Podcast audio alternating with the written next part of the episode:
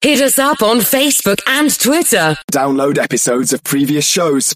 Welcome to the podcast.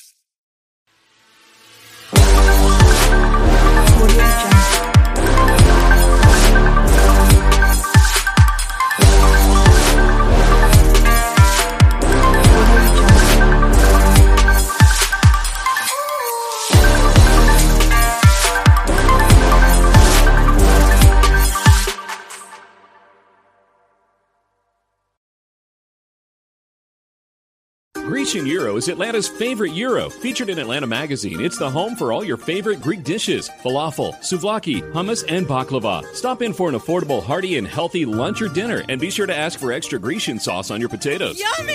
It's unlike any other gyro in the world. Tell them Nick sent you, and when you buy one wrap, you'll get a wrap free. What? Yep, you heard right. Tell them Nick sent you, and when you buy one wrap, you'll get one free. Grecian Gyro, seven locations, including Johns Creek off Medlock Bridge Road. Online at GrecianGyro.com.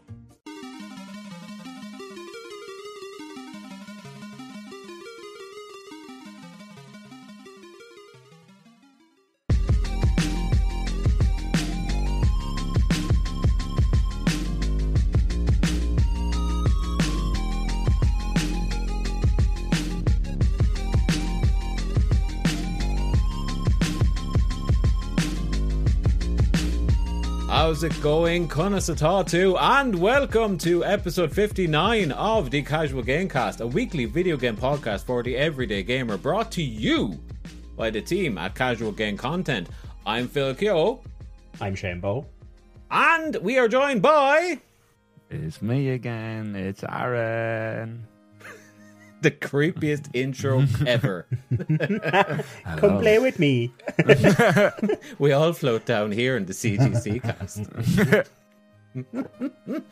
if you have never been to this cast before, we're sorry if we frightened you just there. But you have stumbled across what is by far the most casual of gaming podcasts on the interwebs, a casual gamecast, if you will. And if you have been here before, welcome back because we've got a show for you guys this week.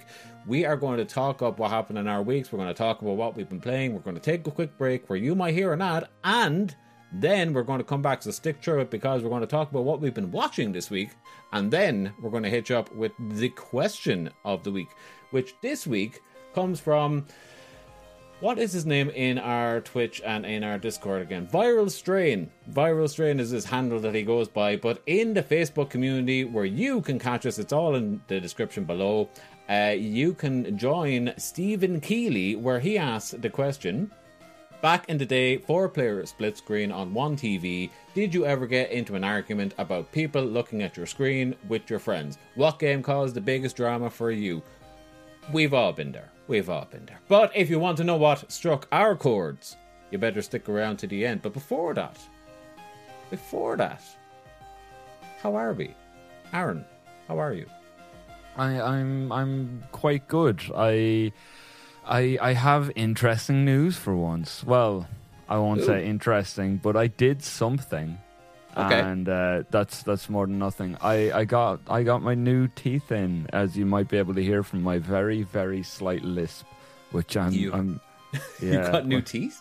I get my new well, I got like braces. Invisalign is what they're Oh. called.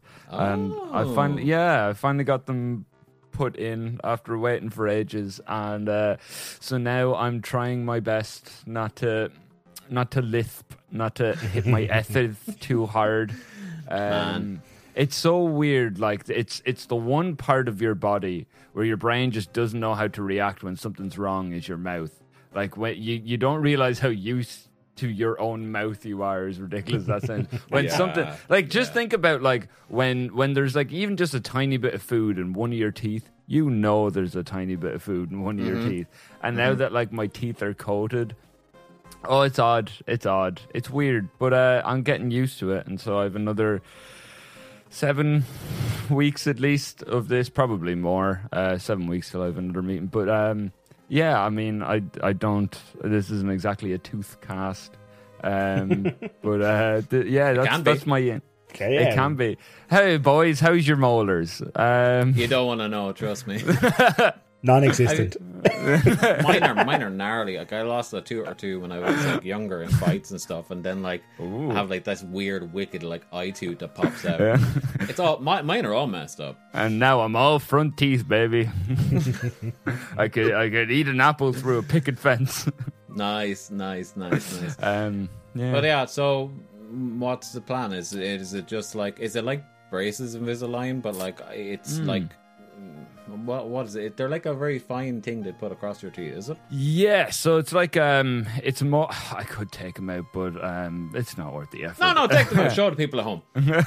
Um, I, I'm joking. Please don't. Please don't. I know. Sure. no, honestly, I really don't want you to. It's done. No, sure, you have to take them out to eat anyway, so it's not. Do you know what it is? It's very like a minor gum shield. If that, if you can see Ah, that. Okay. So Yeah, yeah. it's yeah, it's that, but it's it's odd. Um, I f- the, like the first night I got them in, I forgot and chomped into a Pringle and was like, oh, that is not the way it's meant to be. That's like eating a Pringle with a set of those vampire teeth you used to get as a child. You know the things you get That in the pound shop. That is exactly what it feels like. I was going to ask if the Invisalign came in vampire variation. I, I, of shockingly, I forgot to ask. Right, like, damn. yeah. damn. um, Could you get like a grill version? You know, like a wrappers and stuff. Could you get like a I was diamond, thinking, diamond encrusted Invisalign? Because I'm pretty sure they're like almost the same thing. So I'm like, and they're just clear plastics. I'm like, why didn't I? Just, can we just spray paint them like shiny metallic gold? it's not going to be good for my health, but it'd be good for my image, and ultimately, that's all that matters these days. So yeah, yeah, yeah. You've got you've got the the baggy jumper on. You've got the chain. You've got the beanie Oh, going back. All you're missing yeah. is the grill. yeah, and people are definitely going to mistake me for a gangster rapper. I mean, you have already look. you already have a SoundCloud, so I mean, you could be a SoundCloud rapper.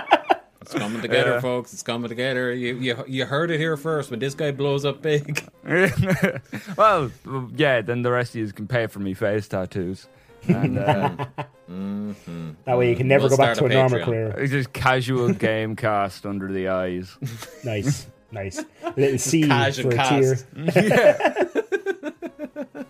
I'll right across the knuckles. I love it. Um, before we go too deep into what tattoos we're going to have to get for Aaron to really give him that street cred, Shane, Shane, how has your Yeah. week been? My week's been great, so I actually booked in for a face tattoo. No, I'm only messing. um, my week's All been the just a tear for every episode of the podcast you ever missed. Jesus. Oh, for every episode I missed, I thought you meant for every episode I've just done. I'd be like, No, no, that's on our face backs. That is on your back, isn't it? Have I just been doing this alone, Shane?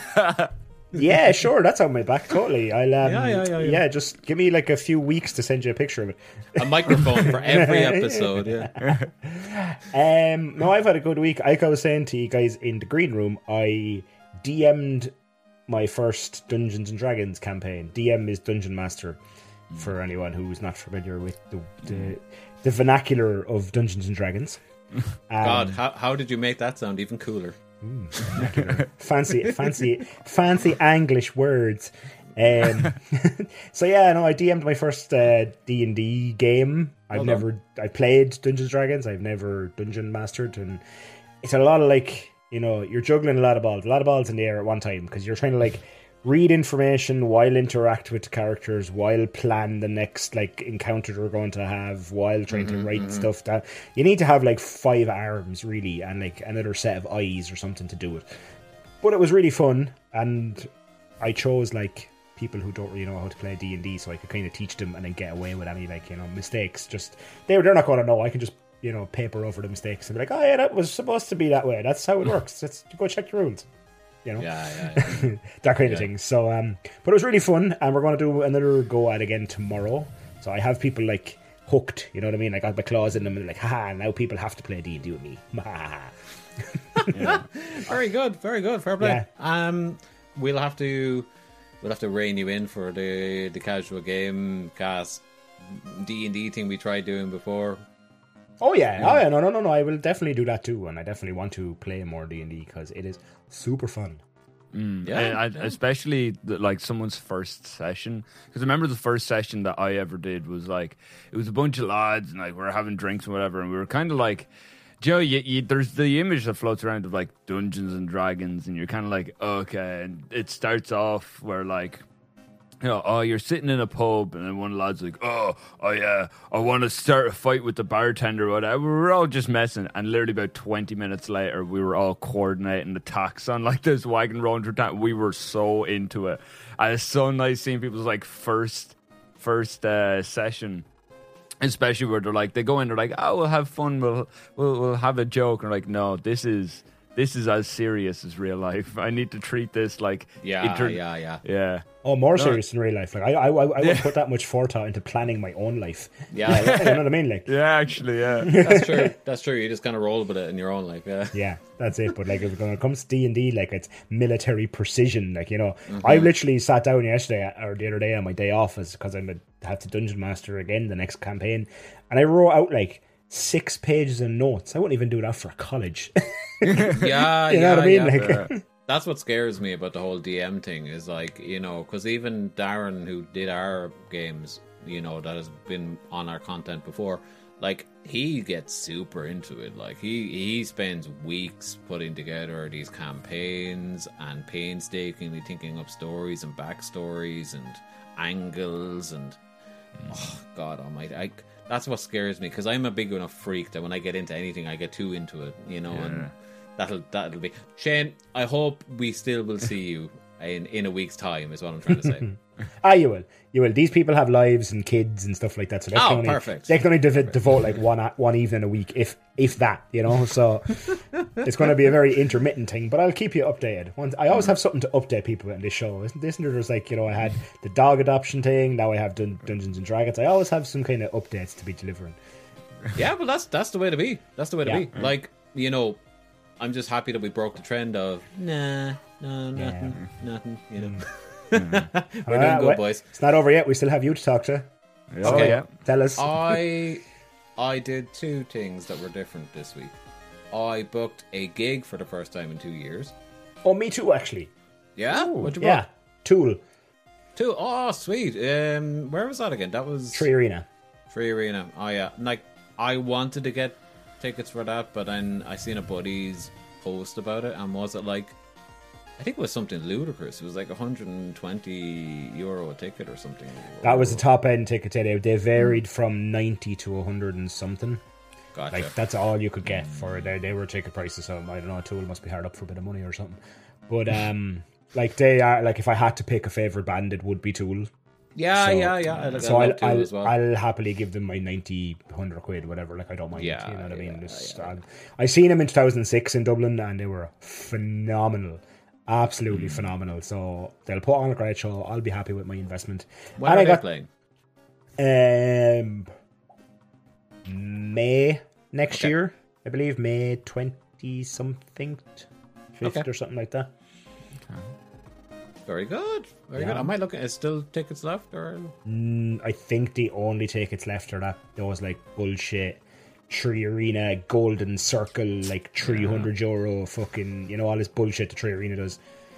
Golden Yeah. Circle is like this new thing, isn't it? Oh, yeah, they do the like- same. Yeah. I booked one for Marlay Park and it's like Golden Circle. Yeah, it's this new oh, thing. Oh, the this ticket is an outdoor is like- fucking Yeah. festival ground. Like, what are you talking about? So the interesting thing is, I used to work for a Ticketmaster outlet. Um, I, I wasn't exactly Ticketmaster as much as it was a shop that also like sold Ticketmaster. Ticket had a Ticketmaster booth in it, and so we would we'd be given you know like um a big binder of like all the major arenas across Ireland with their seating plans so that we could show people like, yeah, this is where you'll be sitting, what have you. Especially what you're saying about the Golden Circle, the amount of times I had to tell people is like, yeah, so you'll be right up next to the stage, or you could buy a standing ticket and just stand there anyway for like 50 quid less. Yeah, Yeah. but that's what it is. Like, I was like, Hmm. it's an outdoor arena. There's no structure. You- Do you know what I mean? Like, so it's stupid. Um, but like, don't get me started on Ticketmaster as well. Oh, that, Yeah. that monopoly is out of control. Like, not only do they get first dibs on everything, but then all the scalpers are Ticketmaster by a different name. So they're hitting you like seven or eight hmm. times. And then, like, when you buy the tickets, it was like it had the gall to be like, and you want to insure them so that if you can't go, Yeah. you can get your money back. That'll only cost sixty quid per ticket of the ninety euro ticket or I whatever. yeah. And then it was like more and more and more and more stuff. I was like, what am I even buying at this point? Do you know? Yeah. Um, by the time I get like, oh, by the way, sorry, I booked uh, the Chili Peppers for June. Oh, lovely. Um, but um, I by the time I bought them, so two tickets is like I think it was about the same ninety odd quid, but then with taxes it was like a hundred something. So then that's like two hundred and something euro, and that's me not paying for all the frills. But then I have to like get accommodation in Dublin for like two nights midweek as well, which is going to be a bitch. Do you know what I mean? And then like, Yeah. there's so much cost. So by the time you get there, you have a few drinks, you get some food, you do whatever. Like, it's a it's a it's a holiday of, of money. Kinda, Do you know what I yeah. Oh yeah, oh yeah. Yeah. It's crazy. We're an expensive ass country to do anything in. We are fucking mad. That's- I, don't curse that much on this podcast, but wow, like it's crazy. uh, but that that was one thing anyway. Uh, at least there's a sense of normality about it, though. So that's kind of why I'm not. I'm not going to stay up worrying about it. I wanted to go to something. Yeah. Um, the other thing I did was I've been getting big time back into books lately. Um, I stopped reading like three years ago or something. I just stopped, just never picked up a mm. book again. And then I just kind of got back in recently. And I have to say, I'm loving reading again. But one thing I kind of forgot was how much I both love and hate a physical book. You know, like the act of a book and like the smell of books and like the whole, ooh, isn't this lovely? The page turning and whatever. Mm. It's it's romantic um appeal to it. You know, it's like, oh yeah, Yeah. I, I could really go for a good book right now. But then you get it, and it's like they're all different sizes and they're all different weights and they're all like cumbersome and you have to try and like hold it with both hands a lot of the time and it's a two-handed affair but then you also need to be in a well-lit environment and god help you if it's anything bigger than a novel if you want to go for a cup of coffee it's just it's just, just so many restrictions you know um so i said i'd bite the bullet and i never liked the idea of an e-reader but i bought one to see uh, Kindle has this like competitor called Kobo where you don't have to buy everything from Amazon. So I was like, "Yep, give me that, cool." Because like any book I own, I'll 100% illegally download the EPUB for that, and then I'll buy anything else I want off of different marketplaces. Um, but yeah, like, have either of you guys checked out an e-reader in the last like couple of years? Because um, they have come on an incredible amount. Like, and I I got like the base model and it is so close to being a piece of paper. It's ridiculous. Like, Yeah, they're tiny and they're nearly they're full blown tablets nearly at this stage as well. Like some of them, you know, like you get the even. I know you didn't want to buy Amazon some, but if you buy the Amazon Kindle whatever now, it is just a tablet that then turns into an e-reader when you need it to. you can buy mm, versions of that, but a lot of them have like the e-ink display, which is the mm-hmm. key. This is Yeah. the key here, is because it does not feel like you're looking at a screen, which is lovely. Yeah. But then the other thing is they ha- they only have like half a gig or something really really small of processing memory, which means that they can't really run applications that well. But you don't really want them to anyway because you have your phone. Do you know what I mean? Mm. But if I'm on my phone and I'm or I'm on a tablet and I'm looking at a book, my eyes are getting sore, but I'm also getting distracted by all my other apps. You know, so a message will come in, or I'll have a talk and go like, "Oh yeah, I must Google this random thought that came into my head," or and next thing the book is gone. But now because it's just like only books, and it just looks like a page, I'm burning through books, and it, it's actually incredible because it's small enough to fit in my pocket, but big enough that it looks like a page. Mm-hmm. Do you know? Uh, Long story short, highly advise.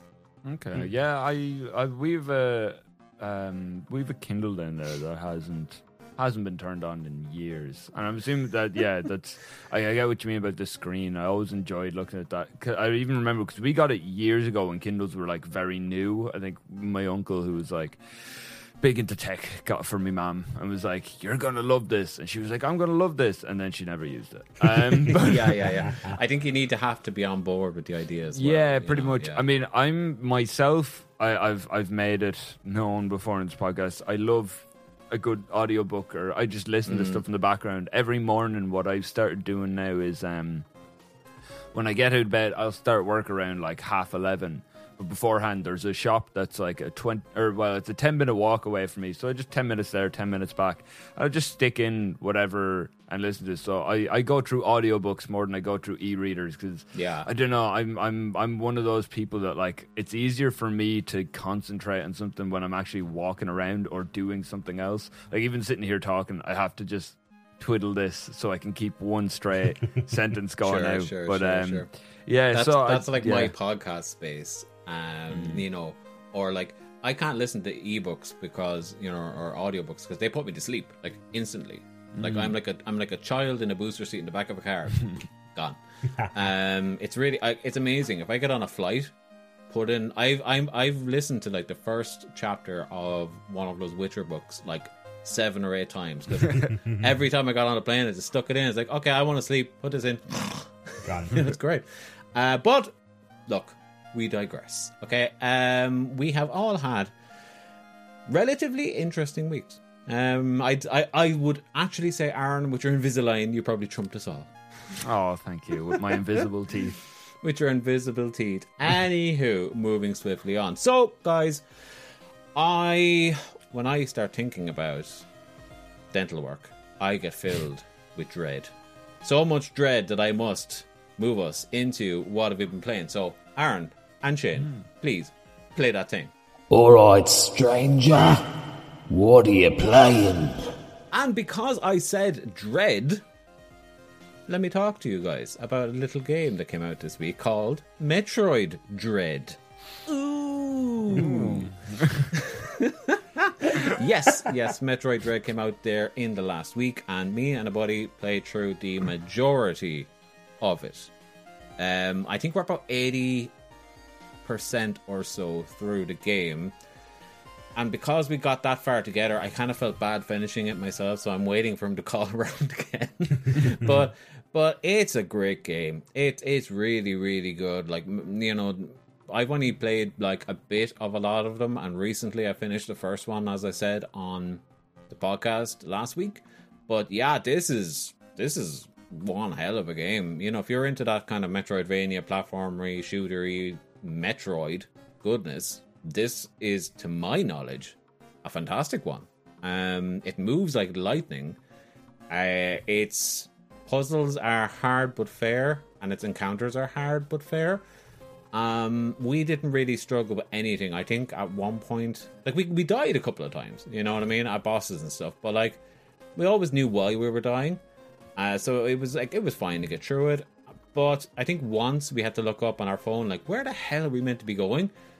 and that was like literally one and we would have figured it out eventually you know but it's one of those games where it's like it's nice to see a nintendo game clearly not made by nintendo that they were comfortable enough to release it as an old school metroid game. It's it has quality of life stuff yes but it is still very much a case of you walk into a room it might look like there's nowhere to go but you have to like meticulously shoot every corner of the room and drop bombs all over the place to find hidden passages and that's how you progress like old school snes metroid type progression and stuff. It wasn't dumbed down for you know phil 2021 here you know what i mean? Like it was like no it actually still asked you to delve into that gaming knowledge and that was pretty cool i thought. But it's yeah great return for metroid Yeah, I seen like I know we're we, we don't really have any a whole lot of news this week. Spoiler alert.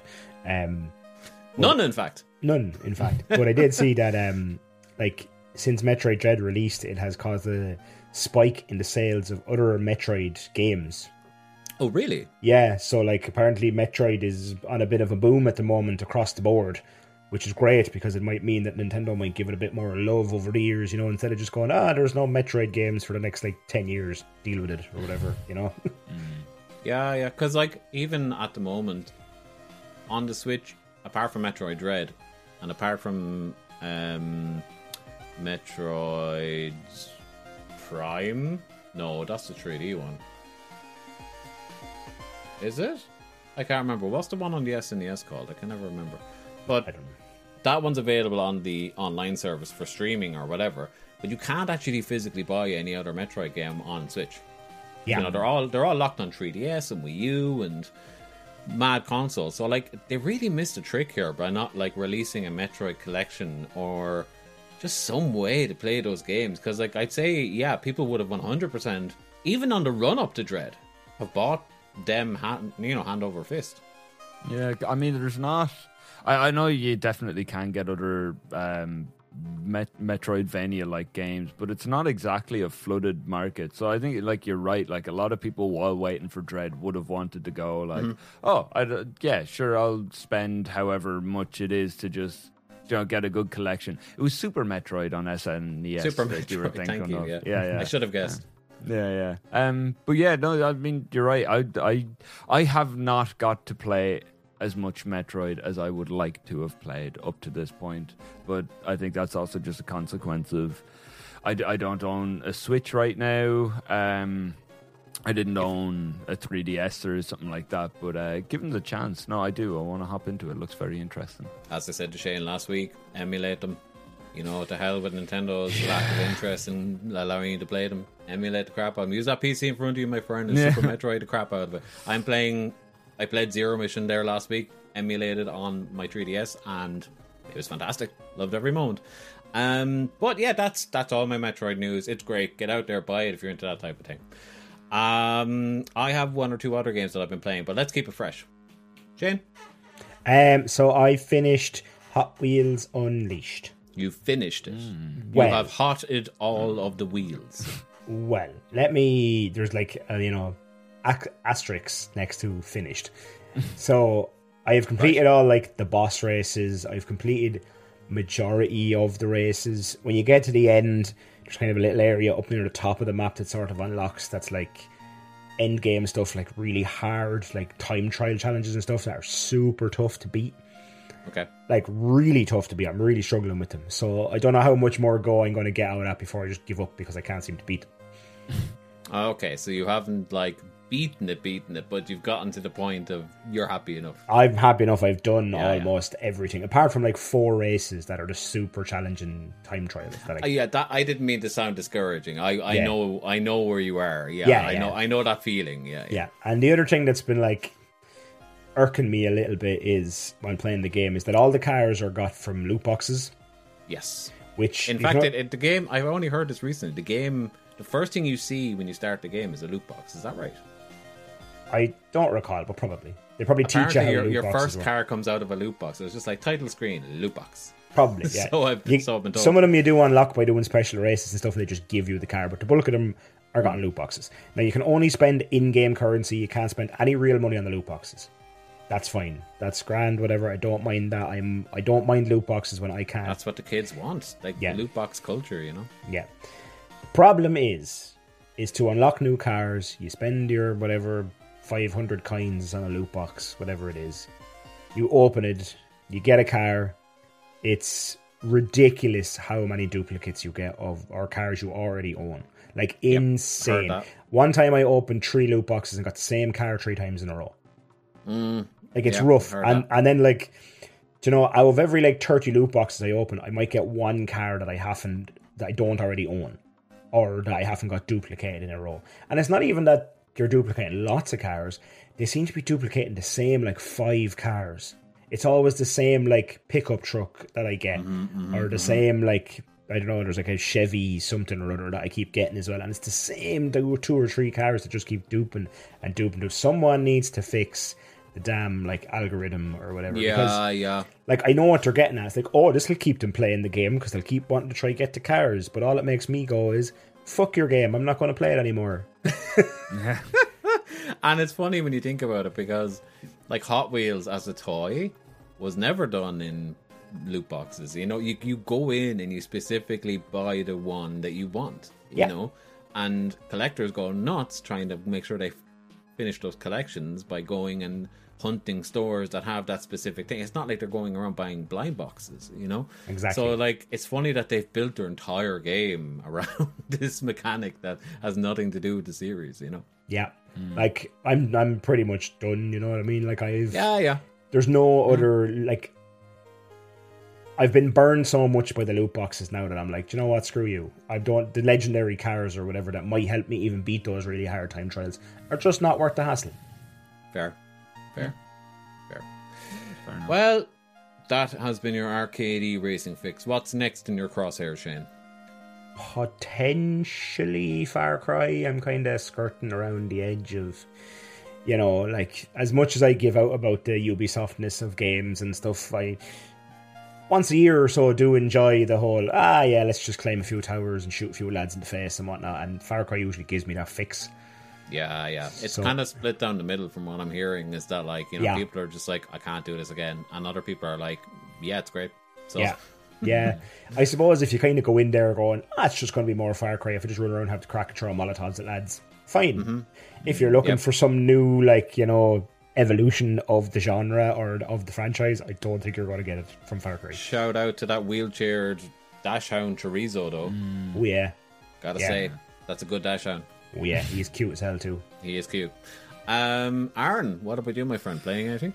I haven't been playing much. I've I've a lot of stuff on between work and like other side projects. So I haven't got to play much games. But what I have been playing, which is probably an odd thing to bring up now, is I've actually been running through Skyrim.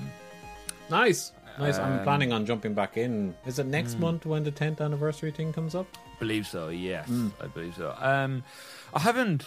I think playing Skyrim's probably the wa- the wrong word to use. I've literally just ignored everything, and I'm just walking, just walking around, just seeing what's there. Because like, there's so much you forget. Yeah, yeah. how- Like everywhere you look, there's just something.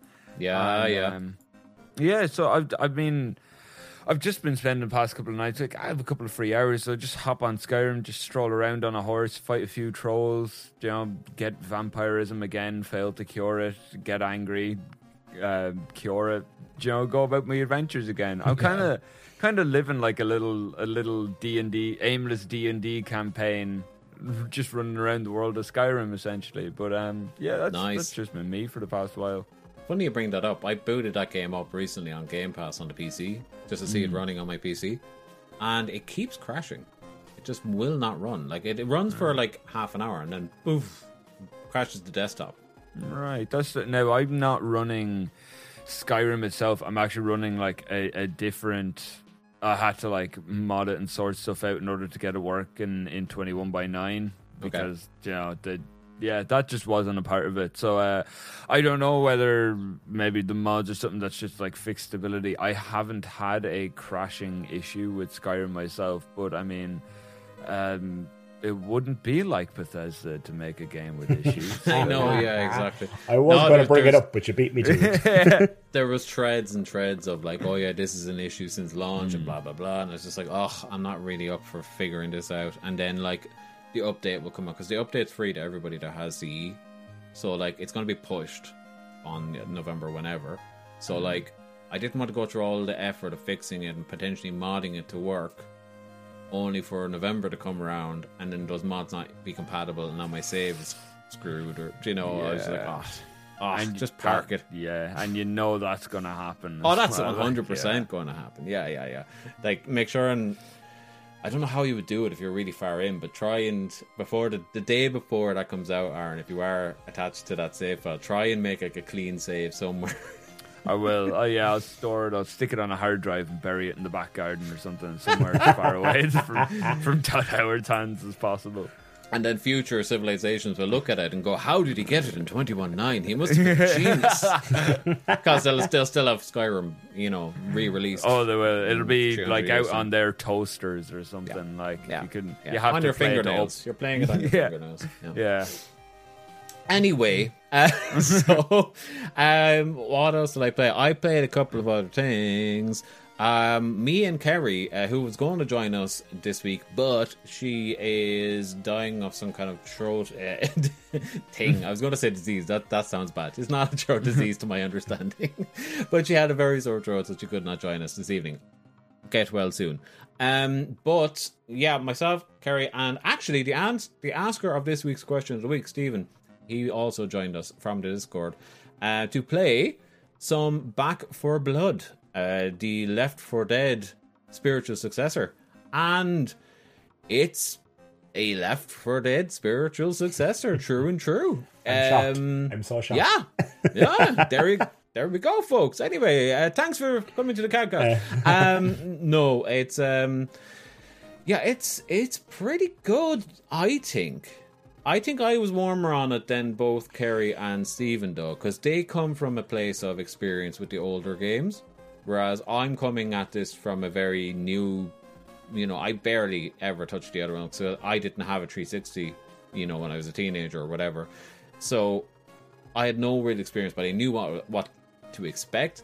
But there was a lot of mechanics and there was a lot of other differences that weren't in Left 4 Dead that I think rubbed them the wrong way. But I thought it was fine. Um, it is a party shooter. You can play it with bots if you want, but really the fun is playing with friends. Naturally enough, I tried playing it with bots for a little while.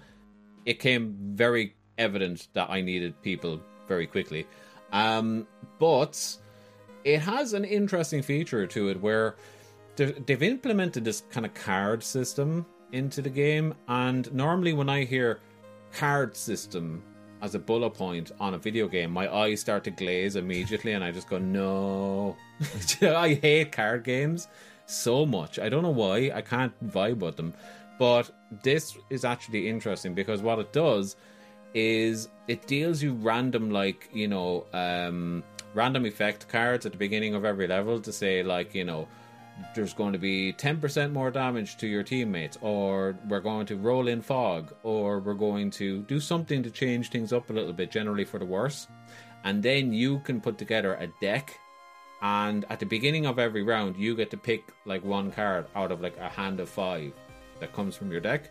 And you can stack all these abilities each round and it it would essentially mean that from my understanding left 4 Dead, left 4 Dead you play the same level again and again and again and again and again and again and again and again and again and again and again this deck mechanic means that you're always going to be playing something slightly different every time because of that random deck you know thing that's in there um to, so to me it made it made sense but i can see why it would turn people off because even like when i jumped in at first i was like what the hell is all this is this like is this left 4 dead stuff that i'm just not aware of um but on the whole good game good game I, i'm into it Yeah, I mean, party shooters are fun. Like that's the point. Just to get together, have a bit of a laugh, create some stories. I get the whole card system. I suppose it's keep it fresh. You know, they always people people who play party shooters and co-op shooters. They all they're always looking for something to change it up and keep it fresh. And so at least that's baked right in for them, which is great.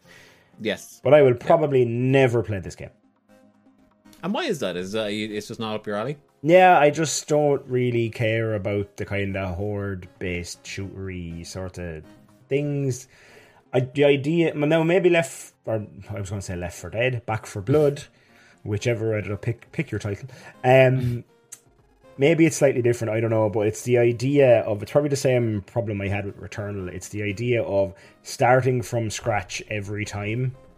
Just like irks me, you know. If I can't Sure. carry carry stuff, at least when I was playing Hades, I could carry stuff back that could help me upgrade to get a bit hardier and stuff like that.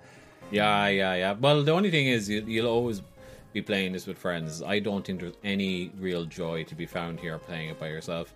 Yeah. And everything you unlock in one player doesn't come over to multiplayer.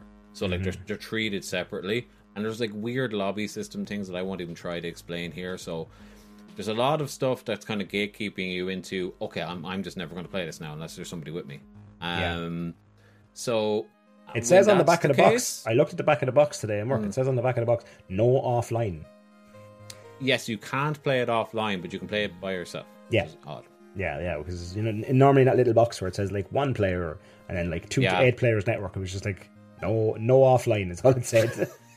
No offline for you, sir. yeah. Um, but no, yeah, it's it's it's good. I think people are gonna like it, and I hope they you know keep adding to it. And I don't know, it, it's fine. It's good. It's good. Anyway, um, the one game that I am really excited to talk about that I picked up randomly is one that came out last month, I think, and it's it's a JRPG.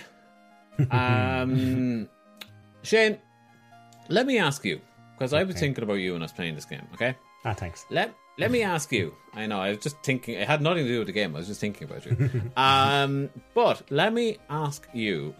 In my just just imagine I'm wearing like an awful tweed jacket and I'm trying to sell you a second hand car. But instead of selling you a second hand car, I'm trying to get you into a game. So Shane, Are you, Tell are you, me Are you going to try selling right me now. Final Fantasy 14 again? no, I'm not. no, I'm not. That was unfruitful. Um, Shamebo, yes. what have I got to do to put you in the JRPG today? Um, probably give me a game that's not too Japanese. Mm-hmm. Um, that has some decent mechanics that Mm-hmm. are fun, that are not like you know, and that are not because I a lot of JRPGs can be very stat heavy. Mm-hmm. I don't want any of that.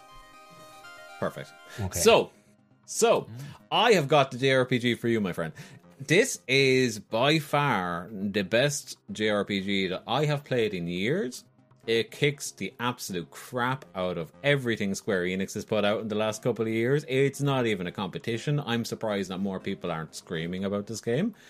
Um, and also, it strips away all the most boring things about a JRPG and keeps all the good stuff and introduces action elements.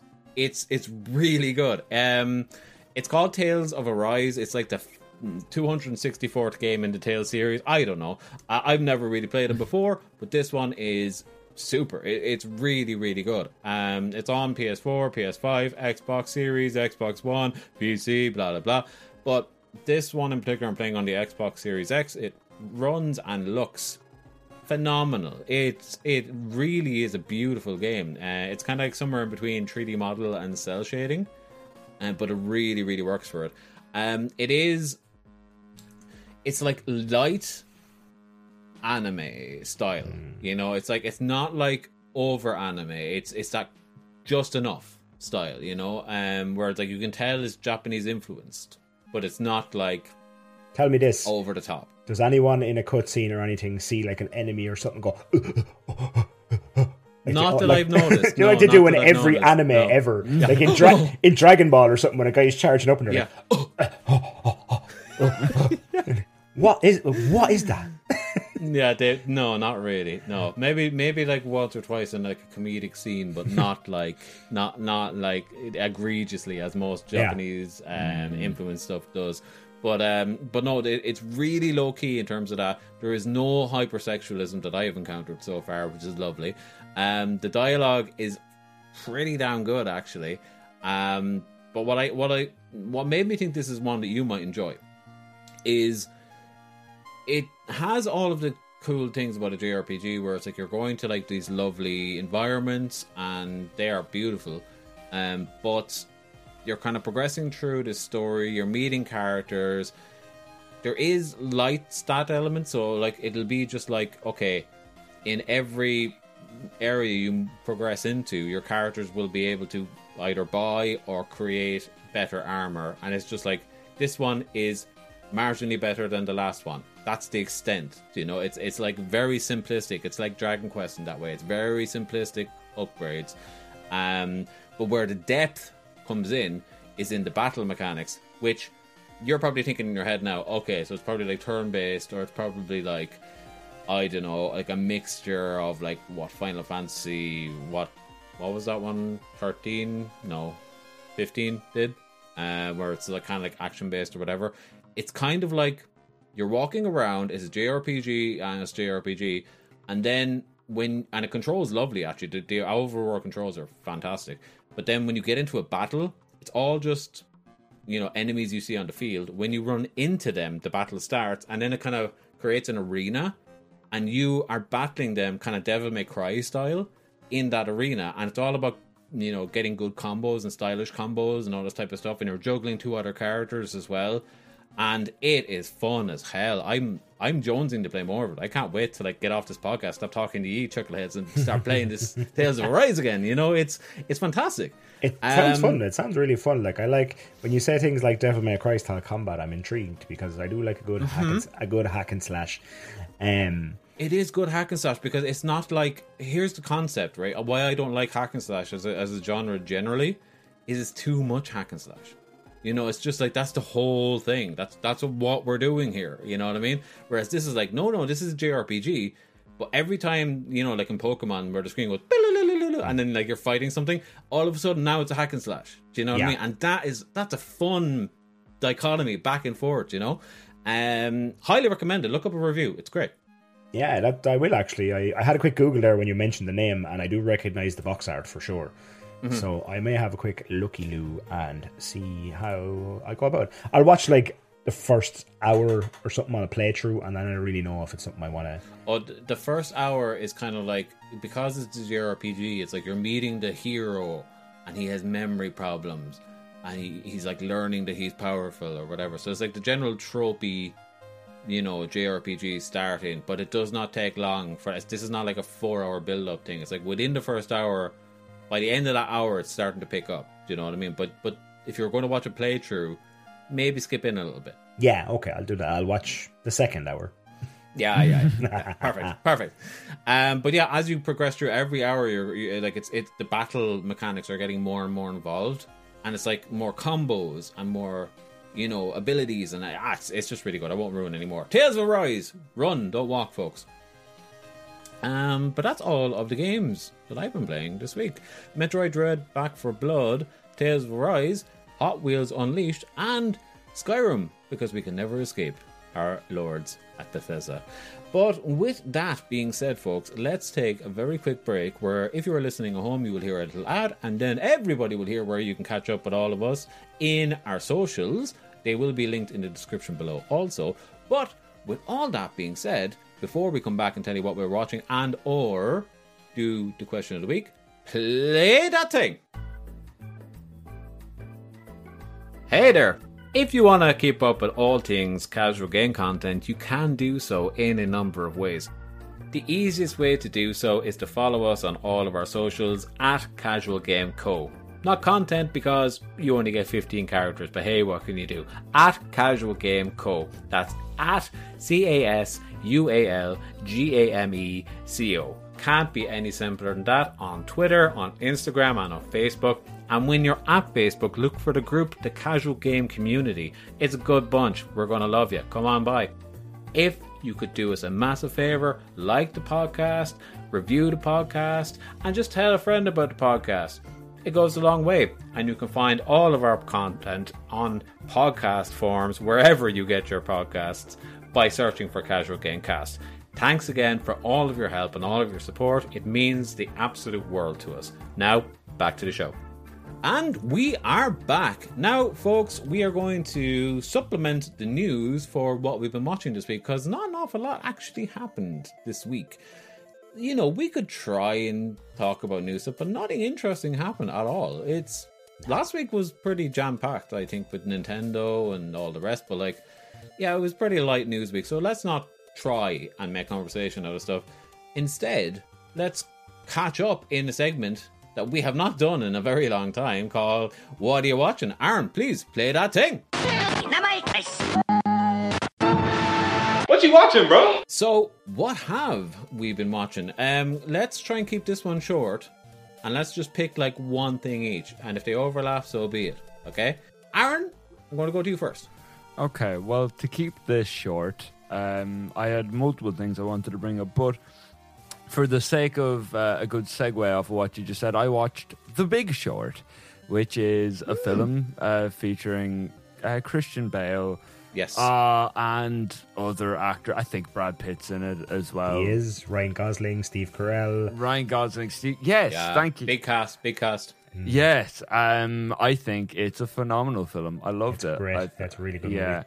Because Yep. one of the lads, um, one of the lads I'm friends with was like, "Oh man, you'd love it. You may watch it. It's about the 2008 crisis." And I just kind of imagined, oh, it'll probably be something along the lines of Suits. It'll be like a sort of legal drama. So the way they just display that story and like, Yeah. literally, you know, like keep your interest by like telling it through like a pop culture lens, almost in a way of like, Joe, um, if you don't know what this is, it means shit. Or Joe, it's like, uh, here's Margot Robbie in a bathtub to explain it. Stuff like that. I just thought that was genius. Yeah, They kind of have to like. Could you imagine, Mm. a, a, a, like an actor delivering that dialogue of explanation? You would just gloss over so fast. Yeah. Yeah, yeah. Oh, Yeah, yeah. 100%. Yeah, the way, like, it had to break the fourth. Because, I look like, the whole point of the film was to, like, describe to the audience how ju- just the insane financial workings that were going on at the time.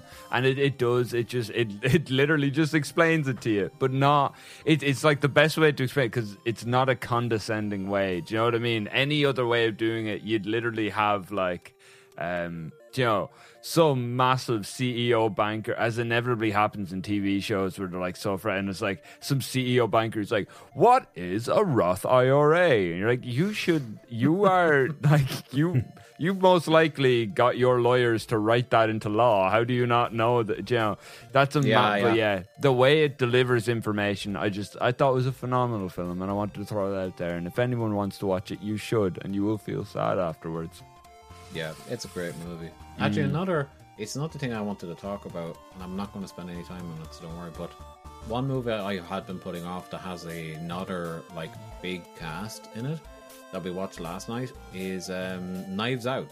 Did you watch that? Yeah, That is a great movie. yeah, it's really fun. It's a really fun movie. yeah, it's, it's fun is a good way of putting it. Actually, Yeah. yeah, yeah, yeah. It's like I did not think Daniel Craig could do a southern drawl, but he won me over by the end of the film. You know. Yeah, that movie, that movie, like was so sought after that Netflix spent the most amount of money they have ever spent to buy the rights to the sequels. Yeah, because I seen the sequel is being made at the moment. That's what made me Yeah, want to watch it.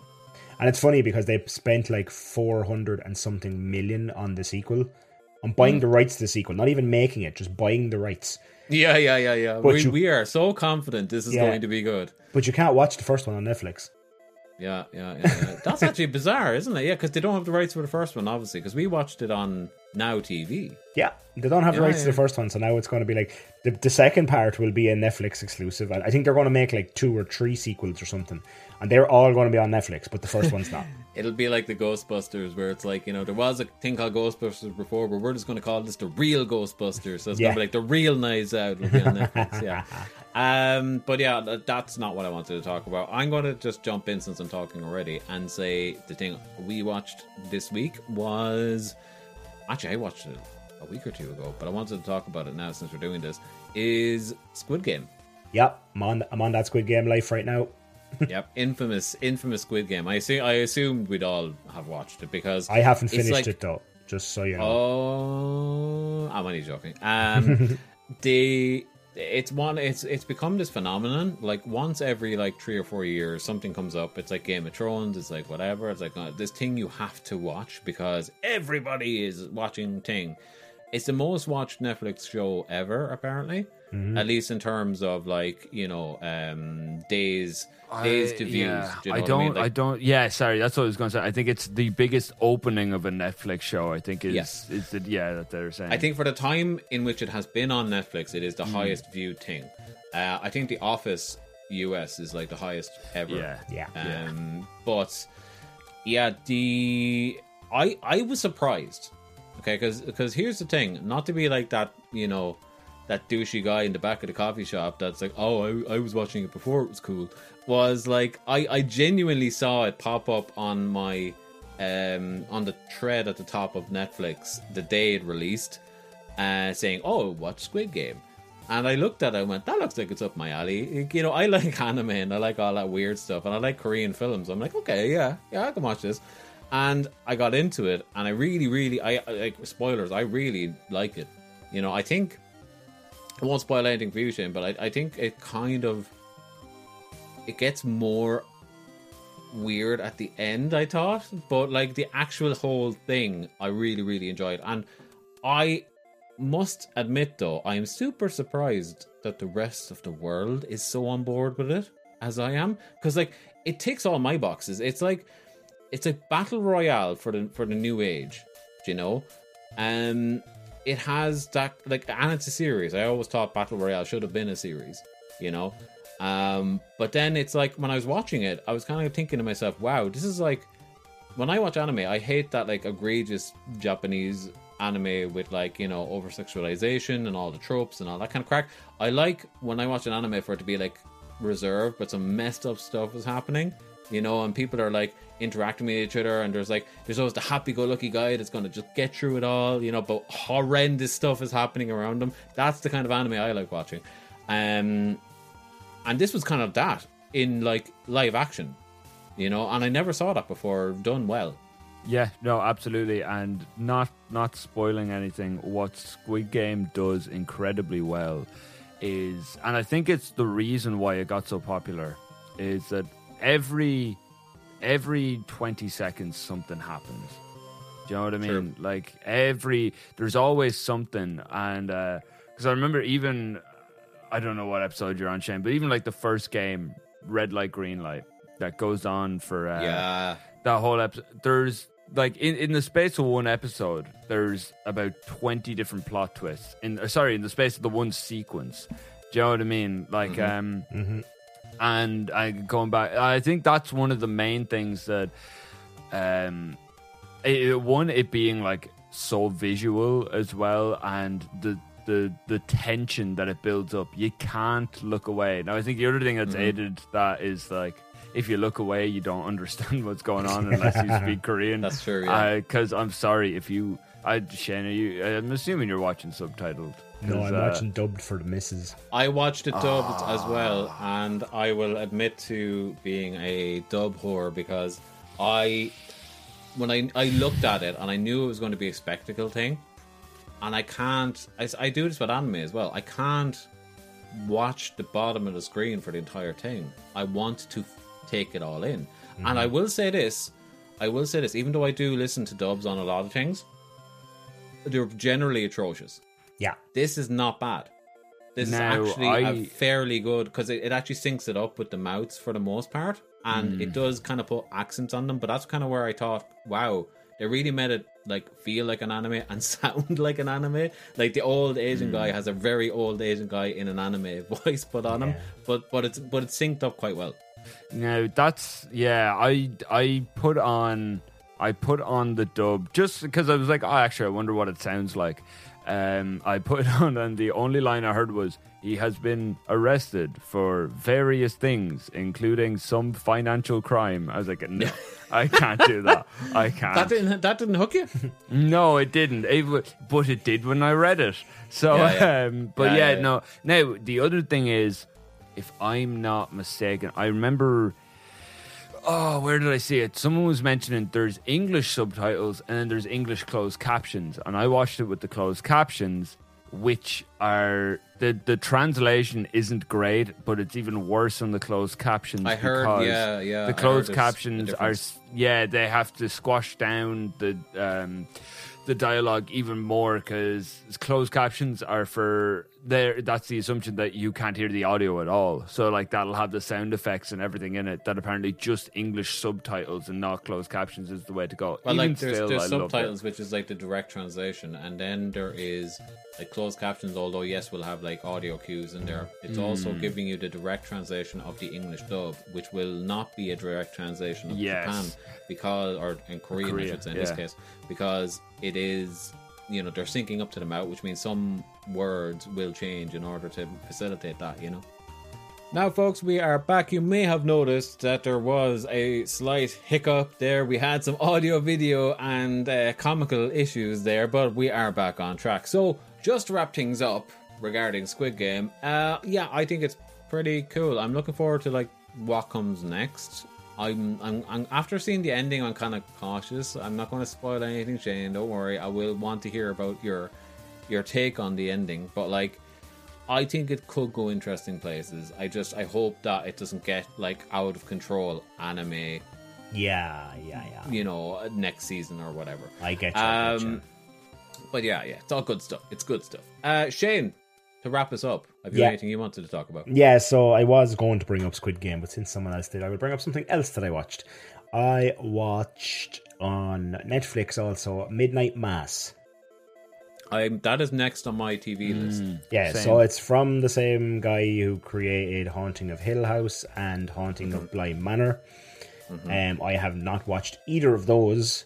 Okay, Hill House is a must. Bly Manor you can skip. Yeah, I'm going to watch Hill House next, I think, because I really enjoyed Midnight Mass a lot. Oh, yeah, and from what I hear, like it's it's like really really good, but still not a patch on um Hill House. yeah, what I enjoyed about um, Midnight Mass was the kind of the whole theme of religious horror. Yes, Because I'm yes, not a yes, big yes. horror dude. I don't watch much horror or a lot or anything, and I'm not big into like jumpy, scary kind of. I, I just don't go for it at all. The Missus, on the other hand, does. So now this kind of this was a nice kind of intersection in the Venn diagram of the things we like. Because Yep. I would call this closer to a thriller with horror elements more so mm-hmm. than a horror. Gotcha. And I love me a good thriller. Yes, yes. And- Uh, from what I understand, it's kind of like that. What was that movie where the American students go to Holland and they go to like that um, kind of cult, and they all start getting killed. Oh, mid- Midsommar, is it? Midsommar, Yeah, yes, yeah, yeah, yeah, yeah, yeah. It's kind of like has Midsommar vibes, from what I understand. Only it's like more religion than cult. Yeah, yeah, it is. It's well, it's a little culty, a little religiousy, but like what religion isn't really a little culty at times? Yeah, know? sure. So that, that I'm a little bit culty. I'm a little bit rock and roll. Um, but it does it does very veer into that kind of culty territory. But I really like the whole religious horror themes and how the things I, I can't really I don't want to say much, but the things it deals with horror wise, they make the religious people react how you think they would react. you yeah, know? yeah, yeah. They it's are not too over the top. it, it, it, it, a little bit, but not in a bad way. It's like people who are very religious Bible freaks think anything that happens has to be something from God or this says this in the Bible. So it ha- Yeah, yeah. The people react to what's going on in their little town or whatever because they're very deeply religious. Like you know, they are. They believe that like what's going on here is like a message from God, and that you know they're using picking and choosing Bible quotes to service themselves to go to explain what's happening to suit their own mean. And like I really liked all that. But I won't go any further because I don't want to ruin stuff. Yeah, that's that's gonna be like my Halloween week watch. I think. Yeah. Um, both myself and herself are on board. Yeah. So, uh, so that's gonna be next one. Bly Manor was a bit disappointing. From, um, oh, what's the director's name? It's like an Irish name. Mike Flanagan, I think it is. Is it Mike Flanagan? Yes. Yeah. Um, very Irish name. Yeah, because his his mi- Uh, his missus is the main like the lead lady in Hill House and in this as well, and I think she's in Bly Manor one too. Okay, yeah. Well, hey, yeah, Yeah. put her to work. Yeah. Um, but yeah, like Bly Manor was a bit of a misstep. I found. Um, Hill House is great. Hill House is fantastic. Um, and I hear this is almost as good. So like, I'm looking forward. I think you did the right thing. I think you went like, you're not going to be let down. You've seen this, and you're kind of, from what I understand, this is just below. Yeah. So like, you you're only going up. You know Yeah. what I mean? Like everybody's critique is that like, yeah, it was great, but it just wasn't as good. You know what I mean? Whereas you're going the right direction. Maybe I should watch Bly Manor next and then finish. No, that would have been first. No, That ma- been but first maybe I should, and then and finish with. Hill House to get that real high at the end. You know what I mean?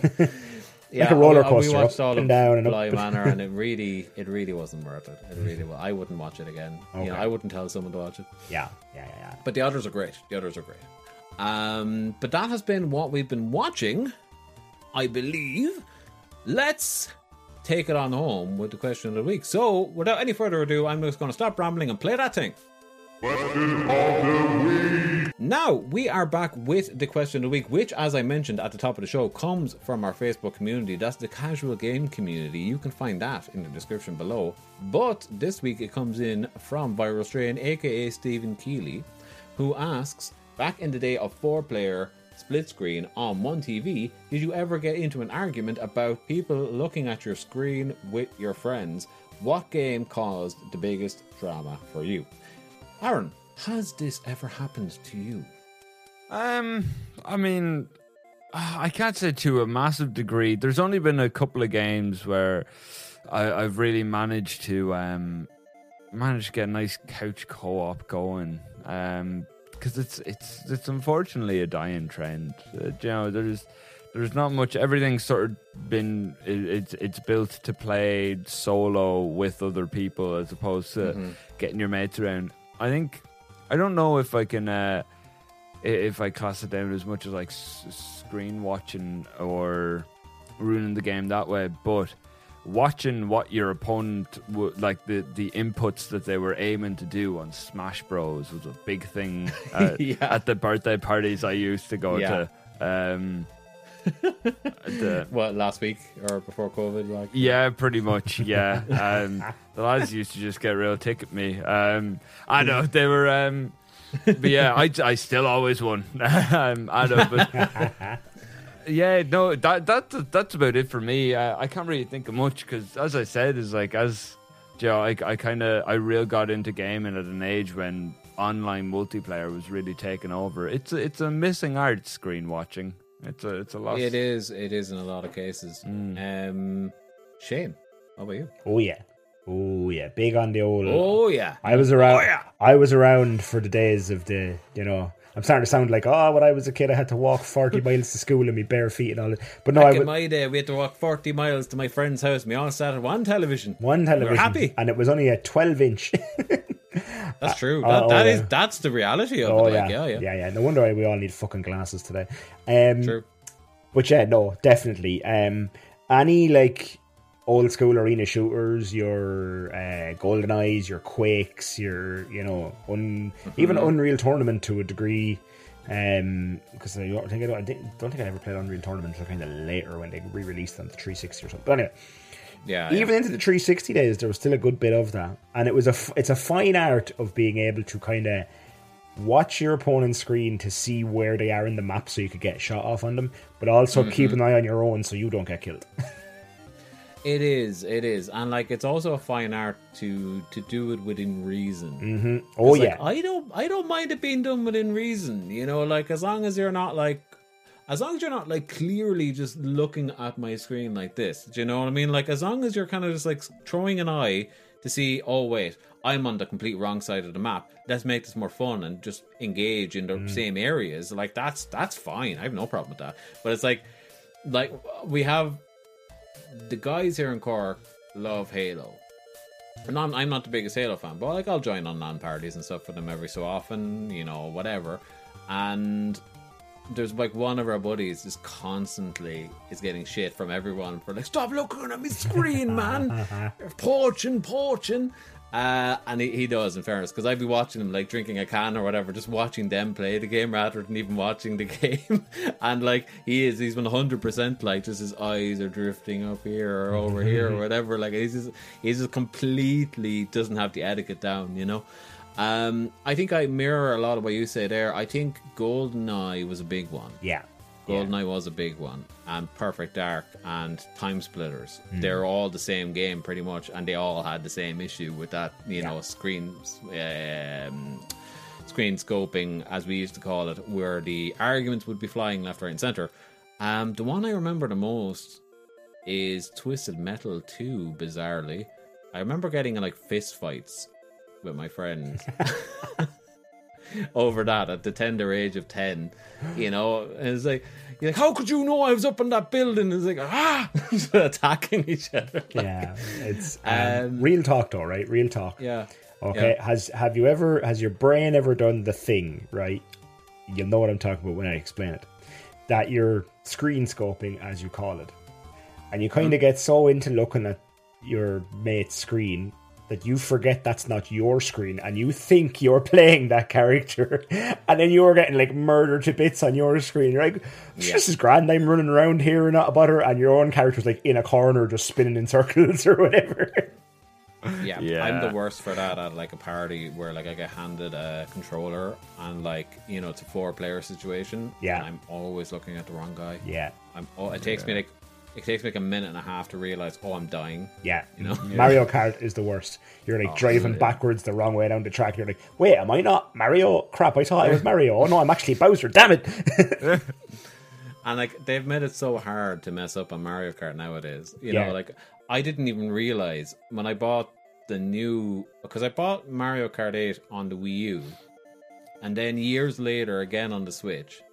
But the Switch settings were different than the Wii U settings. So obviously when I bought it on the Wii U, I turned off all of the like you know like the stuff they put in gutters of bowling lanes to like hmm. stop you from going over the edge. There's like a thing for that. essentially, and then there's a thing for rubber banding, and there's like all these settings you can put on to make it easy for like a, a toddler Yeah. to play the game. I forgot that they were all still on it. So like for like a good day and a half, I was playing Mario Kart and this thing going, why was I struggling with this level at all? Like this is grand. And I was like, I actually looked at the settings. I was like, oh, I'm playing Super Baby mode. okay. but yeah, yeah, yeah. Screen scoping, screen scoping. It is probably something that isn't as prevalent as it was. What's the name of that game? Actually, um, there's a game that's built around that mechanic.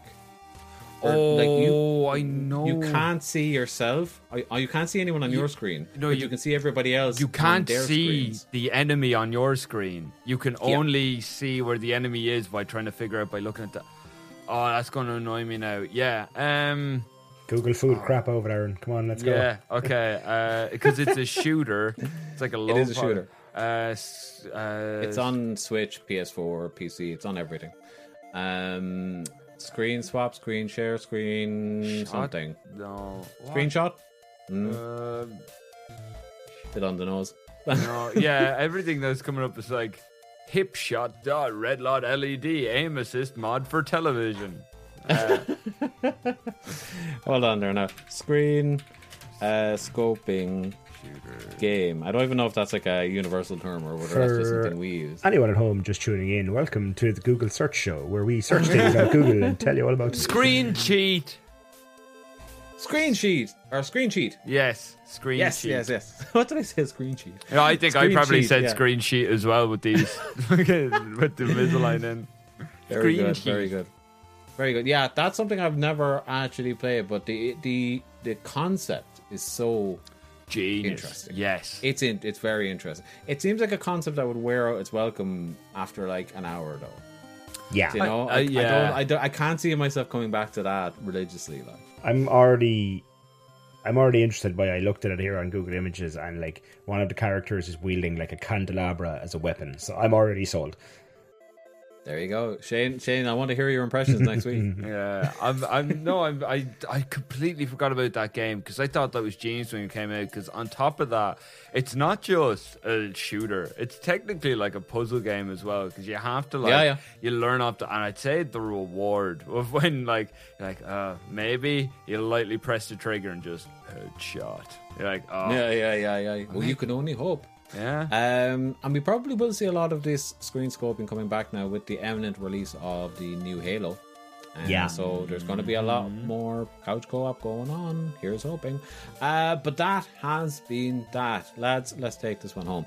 So if you have been here with us for this long in this episode, thank you very much. You are very patient. But if you have been here with us on our journey this long, thank you very much for your support. You do mean the world to us. And if you have stumbled across us for the first time, please do us a little favor. And if you watch us a hundred times, please do us a little favor. Leave a little like on the podcast, review the podcast on Apple Podcasts or on Podcast Addict or wherever you are. If you can leave a review, all those really, really help. And then obviously drop into all of our socials. You'll find them in the description below. But most of all, the most important thing you can do, my friends, my my beautiful, beautiful internet family, is tell a friend. Tell a friend that might enjoy this kind of content and we will be eternally indebted to you. And Aaron, who in the society should they tell this week? Oh, oh God, that is a loaded question. Um, we've gone through a butcher, a lollipop lady, your boss. What was it? It was a TD last week. Yes. I'm gonna go with your bin man, the most The bin man. the most important member of any society, and I don't care what anyone says. Nobody wants to clean up after themselves, but the bin man does. Tell him. I 100% agree. I think he is an underplayed representative in our society. Although I'm kind of pissed off of mine at the moment. Lately, they've been like leaving trails of glass and like Okay, bin yeah. juice outside of my door. We're like, whatever way that they've started upheaving the, the skips into their bins, it's just like, it's no bueno anymore. And like, whatever about that, there's children in my cul-de-sac that like run up and down that street all the time. And like, every Monday morning, there's just broken glass. so, you know, maybe don't tell him. Because I think we're going to have a run in. But tell every other bin man 'cause they're, they're wonderful. but with that, this has been the Casual Gamecast episode 59. I have been Phil and I have been joined by Shane Bow and by Aaron Thompson. Thank you so much for everything. Take care, be safe, but most of all, stay casual. Say goodbye, lads. Bye. Bye.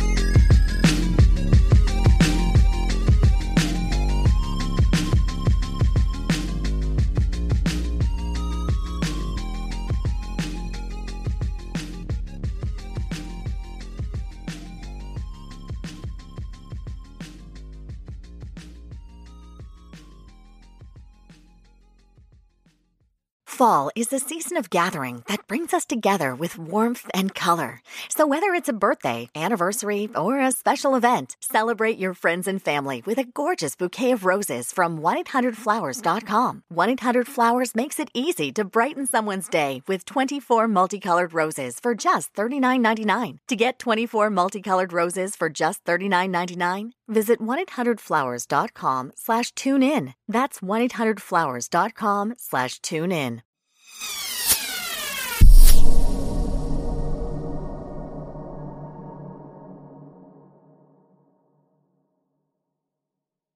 Please follow us on Facebook and subscribe via iTunes.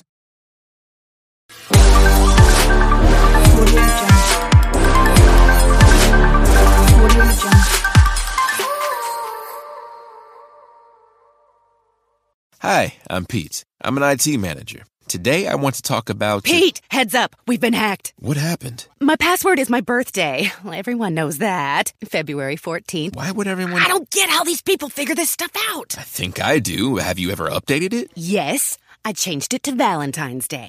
Okay, we're protected with connection security services. You just gotta be more careful, Pete. Okay, yep. For hardware, software, support, and empathy. For Pete's sake, connect with Connection. To protect your fleet and your reputation, there's the Michelin Agilis Cross Climate Tire, Michelin's most durable, heavy duty commercial light truck tire ever. Visit business.michelinman.com slash professional services to outfit your fleet.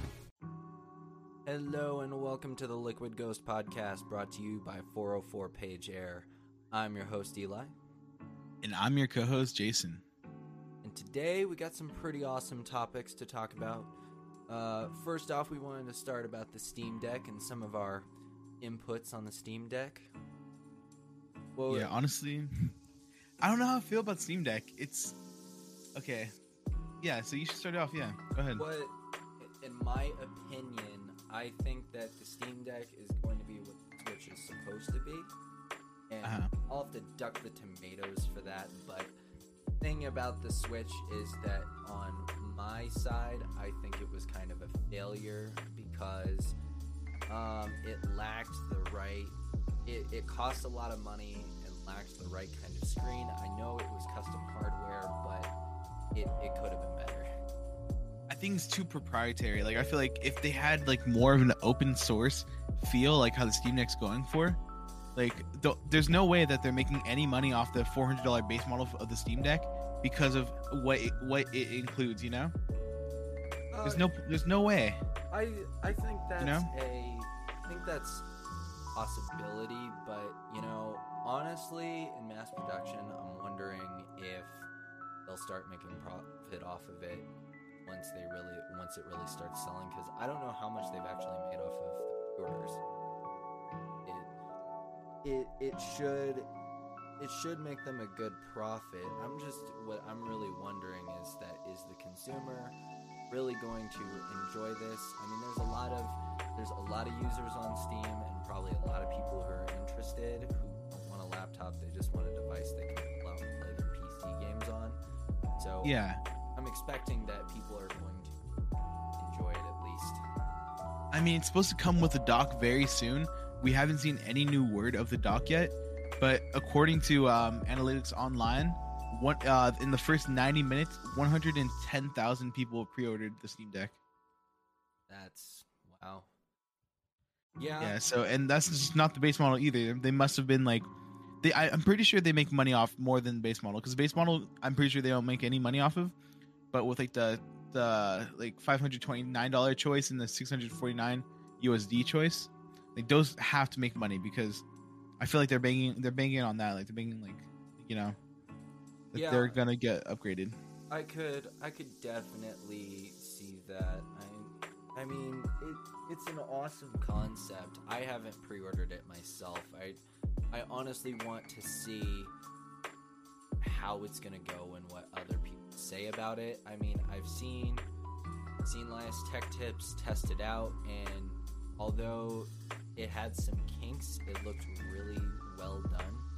So I I'm I'm hoping that it's going to turn out very well and it's going to be worth buying.